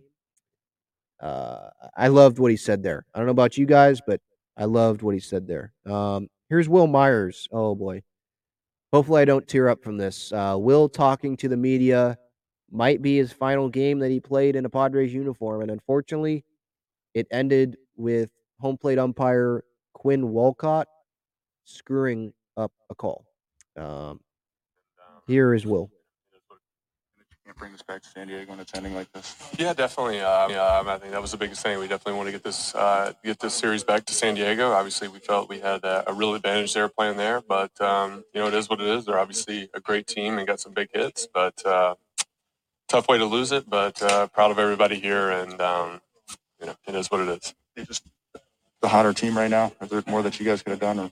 Or Um, you know, there's always things that you can look around that uh, you know we could have done different. You know, even a winning team can do that as well. Um, you know, you can look at some things here and there, but um, you know, there's never one play, there's never one situation that, that loses a game, and uh, you know, we just came up a little short right there tonight. How much did you appreciate the fan support throughout the season, especially in postseason? Yeah, it was. Um, I got nothing but great things to say about the fans in San Diego. They've been great. Um, just seeing them out there this year in the postseason, regular season as well.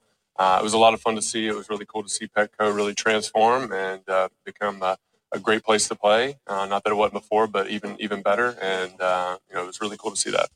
Kind of perspective on kind of what the season is, or what, what you guys accomplished this year. Yeah, I think uh, obviously with uh, all the things that uh, kind of went on this year, with the ups and downs, some drama that went on, I uh, you know very proud of this team. I felt like we uh, you know our backs were against the wall a few times. I felt like we came out swinging, which was nice. Um, you know, one of those things we came up a little short. There's a lot of people not expecting us to be here, so uh, we're we're very proud of ourselves for doing this. Uh, came up a little short, but uh, you know that's the way the game goes sometimes. This happens to be the last time you're wearing a Padres uniform. Kind of what will your memories be looking back on it all? yeah, I have uh, nothing but great things to say about San Diego, the organization, the fans. It's uh, it's been a lot of fun here. Uh, I've really enjoyed my time. Um, you know, there could have been some things I've uh, you know played better at times, but uh, you know, all in all, I have nothing uh, but great things to say about San Diego. I love Wil too, man. Uh, he's accountable when he doesn't play well. Like he said, he just said right there, like sometimes I wish I would have played better here. Probably could have played better a little bit, uh, which is true. Uh, but he loves the fans. Nothing but great things to say about San Diego, and um, I hope they bring him back. I hope they can bring him back for him to play in a similar role like he did this year and get another chance. But um, I do understand it is a business, and if the Padres don't want to pay him, you know, seven million dollars a year or ten million or whatever another team's willing to pay, then I realize that we might have just saw Wil's last game with the Padres. I hope not, though, because I love the guy. I want him to be able to win the NL pennant with the Padres, be able to win a World Series with the Padres because he's been through it just like us, you know. Like Joe Musgrove, he's kind of like the player, the, the the I don't know, the representative for the fans, right? Because he grew up as a Padre fan.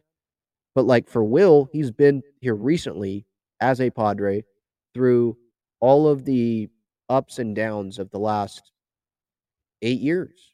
You know, the, the rebuilds, Andy Green, Rod Barajas, Jayce Tingler, Bob Melvin, uh, this Tatis suspension, Tatis coming up, you know, Ian Kinsler and Alexei Ramirez and uh, Jan and all the guys, Tyson Ross and Clayton Richard and all these guys that have come through. He was here too, right? And the Padres tried to make him the leader of the clubhouse, and he didn't want to take that on. He didn't really like that, uh, which I can understand.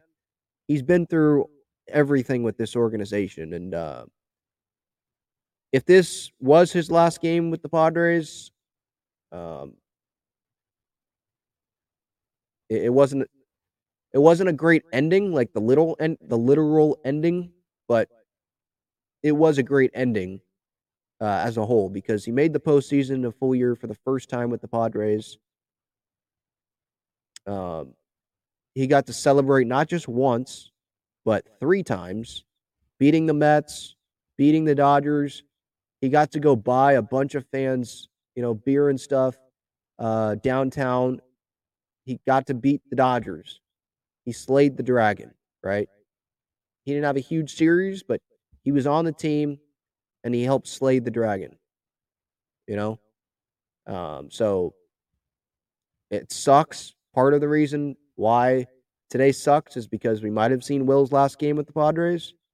Uh, again, I hope it's not, uh, but I'm proud of the way this year turned out for Will, right? You know, he had those couple months where he was hurt, but he came back, played really good defense at first base for the most part, and he did have an impact on this team at a point where he was the starting first baseman um, early in this playoffs. He was playing there every day, and it was Drury or Bell DHing, one of them, and the other was on the bench, right?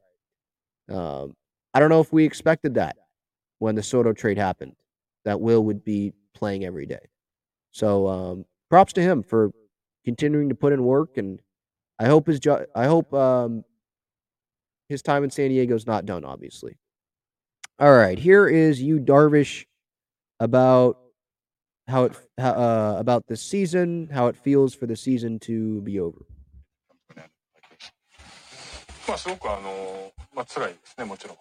まあ、でも、このチームでここまで来たっていうところもあるので、まあ、悔しさだけではみんなないと思います。 Oh, obviously it stings and it hurts, um, you know. But you know, as a team, as a team, we made it this far. So you know, as much as it stings and hurts, there is a little bit of se- self uh, sense of satisfaction also. How proud are you of what this team did accomplish this year in the way that you guys fought all season long? まあ、シーズンももちろんですけど、やっぱりその DS、まあしあのまあ、そのワイルドカード DS、まあ、メッツとドジャーズに勝ったっていうところで、まあ、あのチームとしてすごくあの自信になると思います。 Yeah, I mean, we fought through the season, but I think the big part was, um, you know, going into New York and beating the Mets, um, and also beating the Dodgers. I think that was a huge conf- confidence booster for us. As far as your outing today, another great job battling. It looked like maybe not the fastball used as much today. Just your, your thoughts on the outing today. まあ、とにかくボールも濡れてましたし、その地面もすごく濡れてて、まあ、地面の力を使えないということで、まああのまあ、でも逆にその変化球が良かったので、まあ、変化球メインで組み立てていたっていうか Yeah, obviously the ball was a little slick. Um, you know, ground was slick too, so it was kind of hard to get the grip on it. Um, but uh, the um, off-speed stuff was working pretty well, so you know I kind of relied on that um, throughout the game. And just how proud are you of the season you personally put together? It was one of your best seasons ever. Incredible what you were able to do for this team. うん、まあ、あの、本当にもう年齢も36歳ですし、もうあの、いつ散っても散ってるというか、まあ、それでも全然僕は、あの、いいと思って投げてたのが、まあ、あの、良かったと思います。 You know, I, I'm at the age um, I'm I'm 36 ro- so- 36 years old, and um, you know I'm at the age of you know I can go anytime, um, and I kind of had that in my mind going through the season. So maybe that worked in uh, my favor, and you know having the type of season that I had. Wow, that that's interesting. At the end there, that you said that that he's at the age now that he can go at any time, like meaning retire, because he's a free agent after the end of next season. Would he hang it up then? Maybe it depends on the result of next year. Uh, but I don't think he should be hanging him up anytime soon. I mean, obviously, I don't know what he's thinking personally. Uh, again, he's you know 36, 37 next year. Um, so he could late 30s. He's definitely set up financially. Uh, but that was kind of surprising. Like, because there's reports, there was reports a couple weeks ago that the Padres wanted to work out an extension with Darvish. So I don't know. Maybe that's nothing. Uh, but that was an interesting tidbit that he did kind of at least hint at retirement. Not that he's going to retire, but he just hinted at bringing up retirement, like knowing his age and knowing that uh, he could go. Interesting. Uh, so that's Darvish. I'll get back to more player thoughts, but I'll go back to the chat, just kind of going back and forth here because I don't want to get too behind on the chat, but I do want to hear from players. I have not heard from them yet. I'm reacting to it just like you guys are. Uh, Brent says, let's be honest, Gallo's going to be in San Diego next year. Yeah, I doubt that. I hope not. Um, Sleepy Potato wants Kim at shortstop, put Junior in the outfield. Kim was great this year, and he'll be even better next year. They might do that. Don't know. I think the offseason might help uh, decide that as well. Uh, Tupac 13, good run, Padres. I didn't think we were going to get past the Dodgers. I didn't really either, uh, but I was expecting them to be competitive with the Dodgers, like really competitive, uh, because I knew, I thought, I'll say this I thought they could beat the Dodgers, uh, but I didn't think it was fair to expect the Padres to beat them, um, like fully expect because they haven't done it. They hadn't done it, right? And the whole year. Um, but I was giving them credit and I was expecting a very competitive series. Unlike David Ortiz, who thought they were going to get swept, and A Rod, who thought they were going to get one game, uh, and a lot of other people. So, yeah, I think, you know, being the Dodgers made this season a success. I know there was a comment earlier about the Padres being the Dodgers, and that was kind of like the Padres World Series. In terms of like judging if the season was was a success or not, yeah, probably. Uh, but no, I, I think, you know, listening to the players and all that, of course they wanted more. Definitely.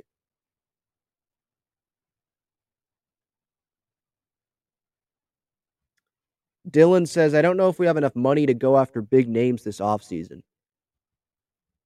I mean, Peters, did you see how much money they brought in in this postseason? They inflated prices, obviously. The prices doubled from the NLCS to the NL, uh, from the NLDS to the NLCS. Like they made a lot of money. They have the money to go after big names. Now, $300 million contracts, I don't think you're going to see that being given out because they already have given that out to Darvish, or not, not Darvish. Uh, I was just thinking about Darvish because I just pulled up his quotes or his uh, interview there. But they already give big contracts to you know uh, Musgrove this year, Tatis already, Manny. Uh, but short term, big name, I could. I'm not going to throw that out the window. Um, also, got to also think, you know, Soto coming back on an extension. Seidler has already said that he's open to giving Soto, or he said something to that effect, like they're not scared of a $500 million contract to Soto. So um, you got to think about that as well. So I, I don't think they're going to bring in big names long term, but they could br- still bring in big names short term. They definitely. I think big names might be able to, might be willing to take less or something like that. To be honest, uh, because those big names, maybe guys that are heading towards retirement, they want to be on a contending team. The Padres are a contending team. So if they want to take less to be on a contender, chance to win a World Series, maybe the Padres can benefit from that now, something that they couldn't do in years past.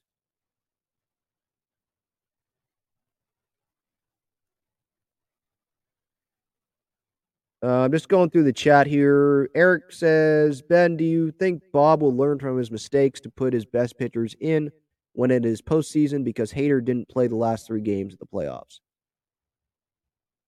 I mean, yeah, you could say that's a mistake, but look at the situations, right? Game three, the Padres weren't winning there, right? They were down, what, two? Yesterday's game, the Padres weren't winning there. It was like 10-5 late in the game, right? Sorry, let me turn my brightness back up. Um, and then today, Hader was warming up. He was going to go into the game, but there was no bottom of the ninth because they didn't have the lead. And Suarez gave up the home run. So he just had Suarez finish the inning because he was probably saying, why bring in Hader there if Suarez can get the last outs anyway in that inning? And if the Padres mount a comeback, well, then Hader can pitch the ninth. Uh, so I can see why he didn't get in the game, but it is a bad look. Uh, I'll, I'll say that. I, I'm pretty sure I said that earlier in this episode. I've said a lot, don't remember everything I've said. So I apologize if I already did say that. Um, but yeah, I think Bob will learn from this experience, definitely. Um, maybe have a little more urgency, but in like the regular season and stuff, he's still going to manage the same way. With like, he's still going to trust his guys. Like, he's not going to change that. I'll say that.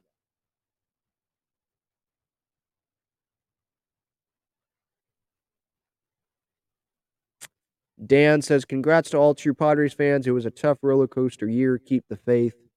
I agree. Josh says San Diego curse. I don't I don't um, subscribe to San Diego curse notion. I don't really believe in curses. Uh, I think things happen for a reason. Things happen in this series for a reason. There were some decisions I didn't agree with. The Phillies played better than the Padres. It's not a curse. If it was a curse, the Padres would not have beat the Dodgers. Or they would have been up on the Dodgers and the Dodgers would have come back and won the series, right? It's not a curse. I agree, Dan here says Hope Tatis was watching all these moments and really rededicating himself for us and his teammates. Yeah, I think he he already has, you know, with getting the surgeries and stuff, trying to display that he wants to be a team player and help this organization out, and he's being serious about that. Uh, and yeah, hopefully he was pissed off that he wasn't a part of this this year and pissed off at, his, at himself, and he's never going to do that again.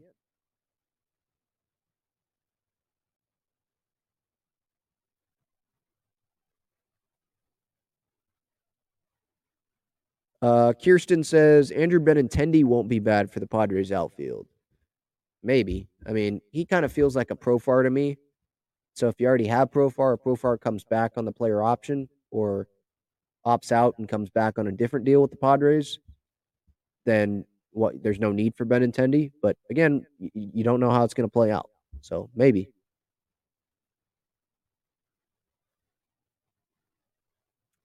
Tina says, I just hope national media can see San Diego is a sports town that supports their hometown team. I, I think they, I hope national media saw that in the NLCS and in the NLDS. I think fans nationally definitely saw that. Just listening to shows nationally and stuff. Um, they bring up um, the crowd, right? They brought off the Philadelphia. They brought up the Philadelphia crowd. They brought up the San Diego crowd. So yeah, it, it. I think the Padres, or I think the city of San Diego, definitely got the respect of national media, or at least national fans around the country.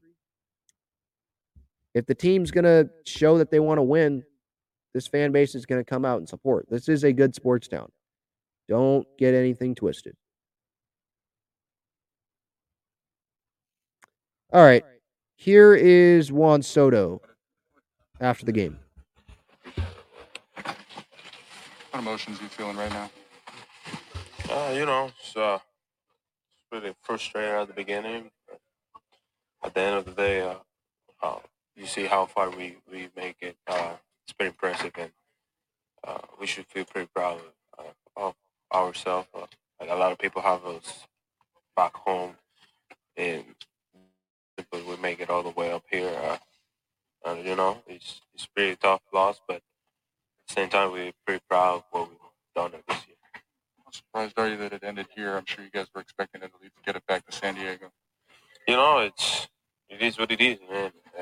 Mean, they have the home field advantage, and we try our best. We play really good baseball, but at the end of the day, they make a great job, and we tried our best to bring it back to our fans, but it is what it is. I know you said you're you're proud of this team, but your thoughts on what you guys accomplished this year and what you can take into next year with, with a lot of this group coming back? I mean, you you can see how how how how good we are and how much damage we can make, and even when people don't think how far um, how good we are, we can still believe in ourselves, and uh, we just get it done all the way up here. How much did you appreciate the, San Diego fans, the way they welcomed you to San Diego and supported this team all the way through the playoffs? I don't. They've been great uh, since I get here. It's incredible how those fans, uh, how loud they can get and how fun they can be. Uh, thanks all the fans for for be there and for cheer for us. And I know you guys feel the same pain that that we're feeling right now, but we we're gonna come back next year. We're more stronger and more ready to go. Learn about this team in the three months that you since you came over here. We have a really good, talented team and really young team. I think that we can do a lot of damage, and uh, even when we are in our best, we can we can still go on pretty good. All right, so that's Juan Soto. Um, kind of spoke from the heart there about uh, you know fans and thanking the fans, and they're going to come back hopefully stronger. Um, getting back to the chat here, Christopher says, "Ben, I blame that stupid effing song that we Padres fans never asked for. It jinxed us." Yeah. Oh my goodness. That's what's in. Yeah, dude. Those guys. I I hope uh, they feel pretty bad right now. I know that had nothing to do with the Padres play or what happened in this series, but it almost felt like it was like, okay, that happened. Padres are going to lose. You know, those mural people bringing up that mural of the fry or the was it the San Diego chicken stomping on the the Phanatic. It was like, really? The series hasn't even started yet. It's not like we had a 3-0 lead or something. Series hadn't even started yet, and you're making a mural. If you're gonna make a mural, make it of Jake Cronenworth or something, you know, or Robert Suarez, something big from the Dodgers series, not trying to stomp on someone, uh, stomp on your opponent before you even played them, right?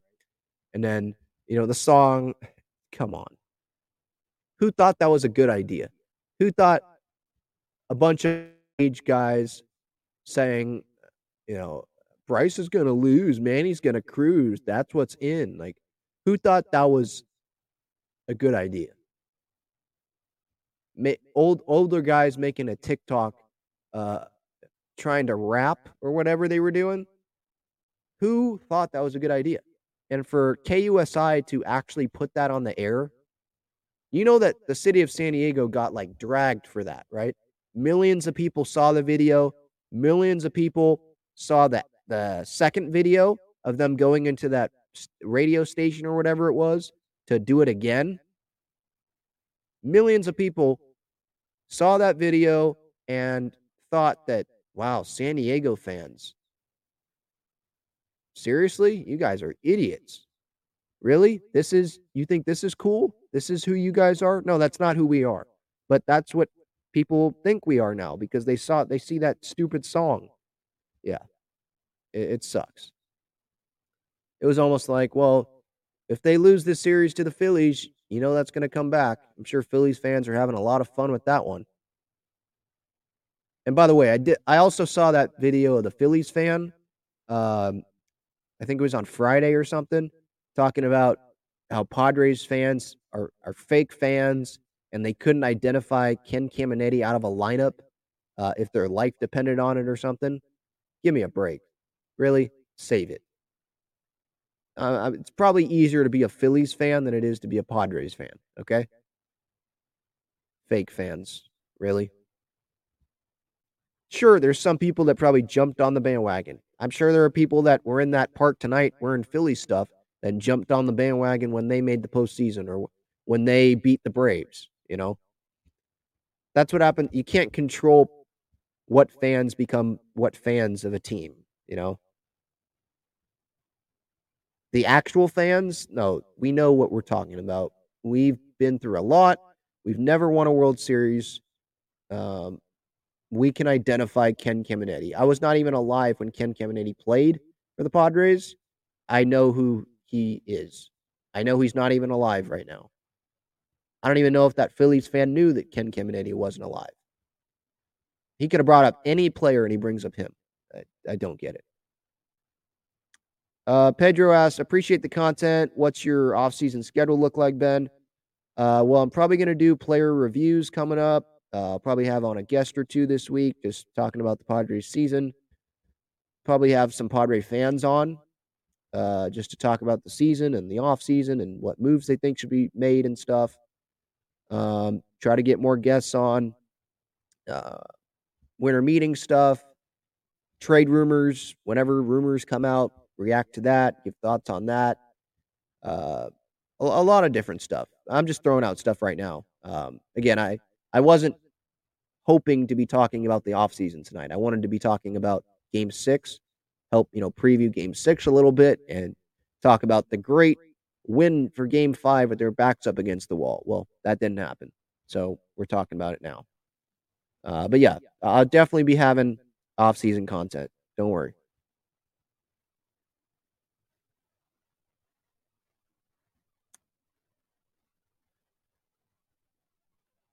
Irie says keep Myers two years, fourteen million. I don't know if the Padres want to give him two years. Uh, I think they probably want to give him one, to be honest. And seven million, maybe I, I don't know. If I looked at the numbers and stuff, he's probably more like five million or less. If I'm being like completely honest, taking emotions out of it, I think that might be too much. Uh, and I think the Padres don't want him being the starting first baseman. I think they want more power out of that position. But maybe that's just me. Uh, by the way, here is uh, Joe Musgrove. I'm sure you guys are probably interested on his thoughts after this season's over. Here's Joe uh, speaking to the media after the game today. I don't know. I mean, as far as any in-depth answers right now. I don't really have a whole lot. It's kind of a bit of shock. Um, you know, it's at this point in the year, you know, everyone's in the mindset that you know you're going to go all the way and you got to just handle one step at a time. But um, it's hard, man, because you know, no one wants to leave right now. No one wants to go home. Um, you know, for the better part of the last seven, eight, nine months, you know, we've been going through the same routine, showing up every day, and even the things that you know at some point in the season you get a little tired of and um, worn down. You know, the things that you're going to start to miss very soon. So, um, you know, it's never easy losing, but I feel like you know this team was so special this year. Um, you know, the things that we did to get to this point, the adversity that we overcame, um, and even this series, man. I mean, we played good baseball. They just played a little better than us our, our bullpen had been so lights out for so long, and you know the few hits that end up hurting us just come at the at the wrong time. You know? To see what happened at Petco Park this year and how it just lit up, how special was that for you? Yeah, I mean it's it's it's cool for me. You know, selfishly as a as a kid that grew up in San Diego, you know, you never seen a stadium like that ever in my lifetime. So um, I'm very honored and and you know I feel really fortunate to be in San Diego at a time like this, and for the fans in San Diego, this is obviously a tough time. Everyone's upset. They wanted to see us go all the way, and we wanted it more than anybody. But um, you know, they have a lot to be excited about about this team and, and what's to come for the next years. Yeah. So there's Joe. Uh, so Joe Musgrove there. I'm kind of with him. Like, not going to get a whole lot of in-depth answers. For me, from where I'm sitting, I've been talking here for almost two hours now. Uh, some of my comments here, I feel like haven't even been that in depth. For me, as I described earlier here in this episode, when Harper hit that home run, I was just like Joe. I was just shocked. Kind of my jaw dropped, wasn't talking, um, both hands over my head, just like, what just happened? It just sucks. Um, because there were just different spots where the Padres could be up 3 2 in this series right now. Again, I go to uh, game three, ninth inning there, first and second, nobody out is what it should have been. Maybe Grish lays down a bunt like he did today, and it's second and third, one out, and you at least get uh, who who would have been up then. It doesn't matter. It would have just been a better situation. But instead, Profar, they say that he goes, and now you have a runaround first with Grisham and Nola up. Like it just changes everything. You know? It would have been the top of the lineup up. if uh, I believe if second and third one out. Um, you had Nola, and then okay, let's say he gets out. Well, okay, you have the top of the lineup up. You know, like things would have maybe could have been different. Um, yesterday, again, Manaea, you don't have him go out there for the fifth. Maybe things are different. All right. Today, if Hader's pitching to Harper, who knows what happens there. Uh, but again, I would have went with Suarez. So maybe I should say, what if Suarez didn't throw that pitch there? You know, but that's I don't even think he missed a spot, right? So I'm I'm more focused on the what ifs from uh, game three and game four, where this series could have been a lot different, but it wasn't. Um, here is is Joe still? Yeah, so Joe still. Here's another one from Joe on what he learned from this team this season. Go just one or two steps further. I don't know. I mean, you saw what we overcame this year. Some of the issues we had, you know, expecting to get Tatis back for a long time and not having him was a big hit. But the way that this team switched gears and refocused back on the task at hand and, and got ourselves here, I don't think anybody expected us to be here. It seemed like nobody wanted us here. Um, you know, but we learned a lot about you know what's inside in this clubhouse and you know the um, you know the desire, the passion, um, the fight that's in everybody in here. Um, it's something that a lot of people won't ever see. You know, you have an outside perspective on what you think's going on and what needs to be fixed and what needs to change, but people don't see everything that goes on in here on a daily basis. And um, you know, I couldn't be more proud of the guys in here. Um, honored to play for Bob. Things that he's, you know, shown us and, and taught us this year. Um, you know, even you know the leadership qualities, the calmness, the um, you know the wisdom, all the things that he brings to the table, kind of has rubbed off on us as a group. So um, I love where I'm at. You know, I wouldn't trade this for anything. Um, it's just really hard to deal with right now. No team stays intact year to year, but if you could have this group back as it is right now and run it back next year, how quickly would you sign on to that? Absolutely, right now, man. Um, and that's the hardest part. Is some guys you know aren't going to be back next year, and this was kind of our one chance as a group to do something with the guys that are in this room, and it's never going to be the same. It'll always be different every year. They're going to lose a handful of guys, add some new ones, but um, you know, as deep as we went into the postseason this year, and um, you know, the experience that we got with some guys that have never been here and guys that have been here before with a new group, um, you know, it's going to pay off for us down the line. I think everyone's gotten a taste of what it's like to play in October now, and um, you know, coming into spring training, I think the the sights that you set at the beginning of spring are going to make a lot more sense to everybody now that we've been here.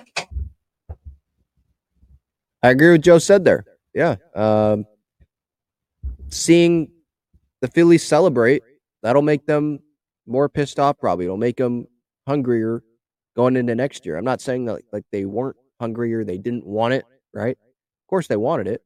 Uh, but maybe that provides that extra boost for them this off season, you know, during workouts or for the front office, you know. Like the Padres are probably one of the hardest working front offices in baseball, at least if I'm looking at it from uh at the GMs in baseball. Like Preller doesn't sleep, right? So he's going to work his butt off to improve this team. I think the players are going to work their butts off to improve themselves going into spring training. And this team should be better, at least in the regular season on paper, uh, for next year. I know that's on paper, but um, that's really all you can say going into next year is on paper because we don't know what next year's we, we haven't seen next year's team play on the field, right? We don't even know what next year's team is going to look like fully, you know. Um, getting back to the chat here, Chad says such a wasted opportunity, such a winnable series. Some of these games were winnable, yeah.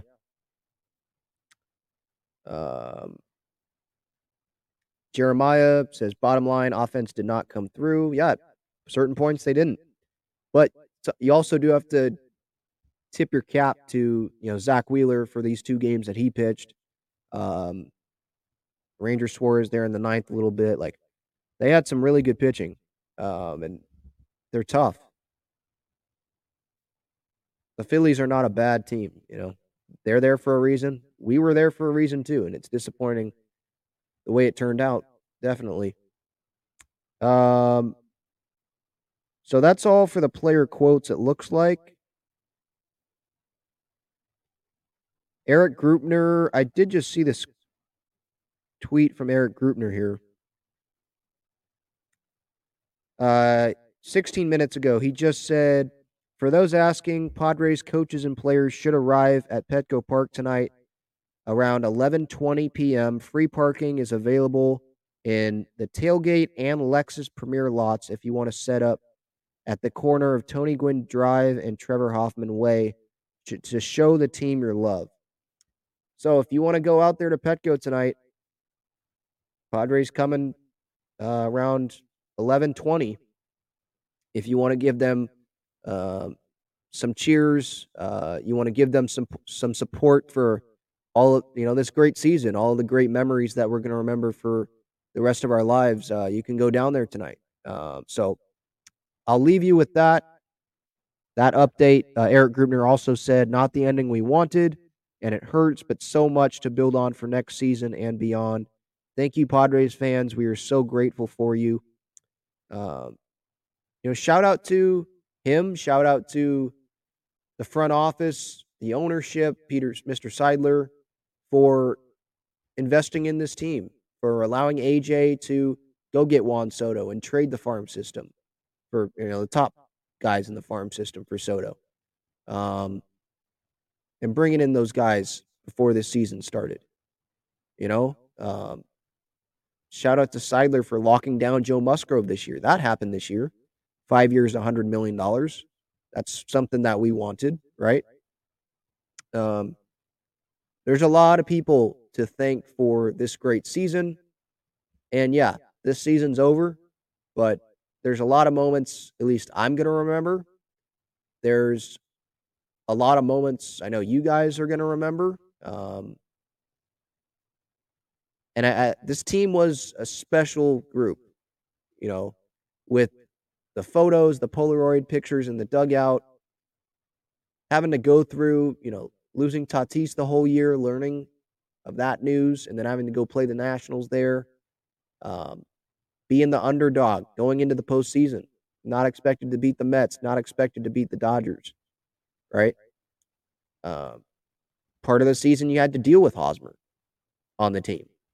You know, uh, Manny had to carry this team big time, right? They went through a lot this year. Very talented team. I'm grateful for this team this year. I'm grateful for um, where they ended up. Like again, I didn't think they were going to end up in the NLCS. Even as a diehard Padres fan, someone who is more positive about the Padres than most people. I, I don't go wave pom poms all the time. Like if something, if I didn't like a move, I'll talk about it. But I, I am, I feel like I'm more optimistic than some Padres fans. Um, but yeah, it, it was a memorable season. I appreciate everyone for tuning in here. Uh, Pedro asks, could you talk about season tickets? What are the best ones, packages do you have to pick same seats or move around? Uh, I believe you do have a chance to move around. There's an event probably in the off season, maybe a couple. Like if you want to relocate, if you already have season tickets, uh, like if you want to relocate to a different spot. Uh, but thank you for the super chat there, Pedro. I appreciate that. I'm sure if you go look up Padres.com, get in touch with a season ticket uh, rep or someone from the front office, they should be able to help you out with that. Um, but yeah, I'm sure there's going to be a lot of. I think there's a wait list now for season tickets. Actually, if you're trying to get them and you don't have them already, so good luck with that. Uh, but that just shows, you know, the Padres, right? They invested in this team. The fans, they invested back into this team when they saw this Padres team was going to go all out, right? Getting Hader and Soto and Drury and Bell at the deadline. They invested back in this team um, and selling out all the postseason games and just bringing the great atmosphere, right? It was a great connection between the players, the front office, the ownership, the fans. Um, I'm proud to be a Padres fan. I'm proud of this team this season. So I think that'll do it for episode 258, Talking Friars podcast and YouTube show. I'm your host, Ben Fadden. Don't worry, I'll be back throughout the off season this week, continuing this week. Um, disappointing end to the season, but a successful season. what a ride it was. Roller coaster ride, definitely. Thank you so much for tuning in. Go Padres. Keep keep the faith, guys. All right. See ya.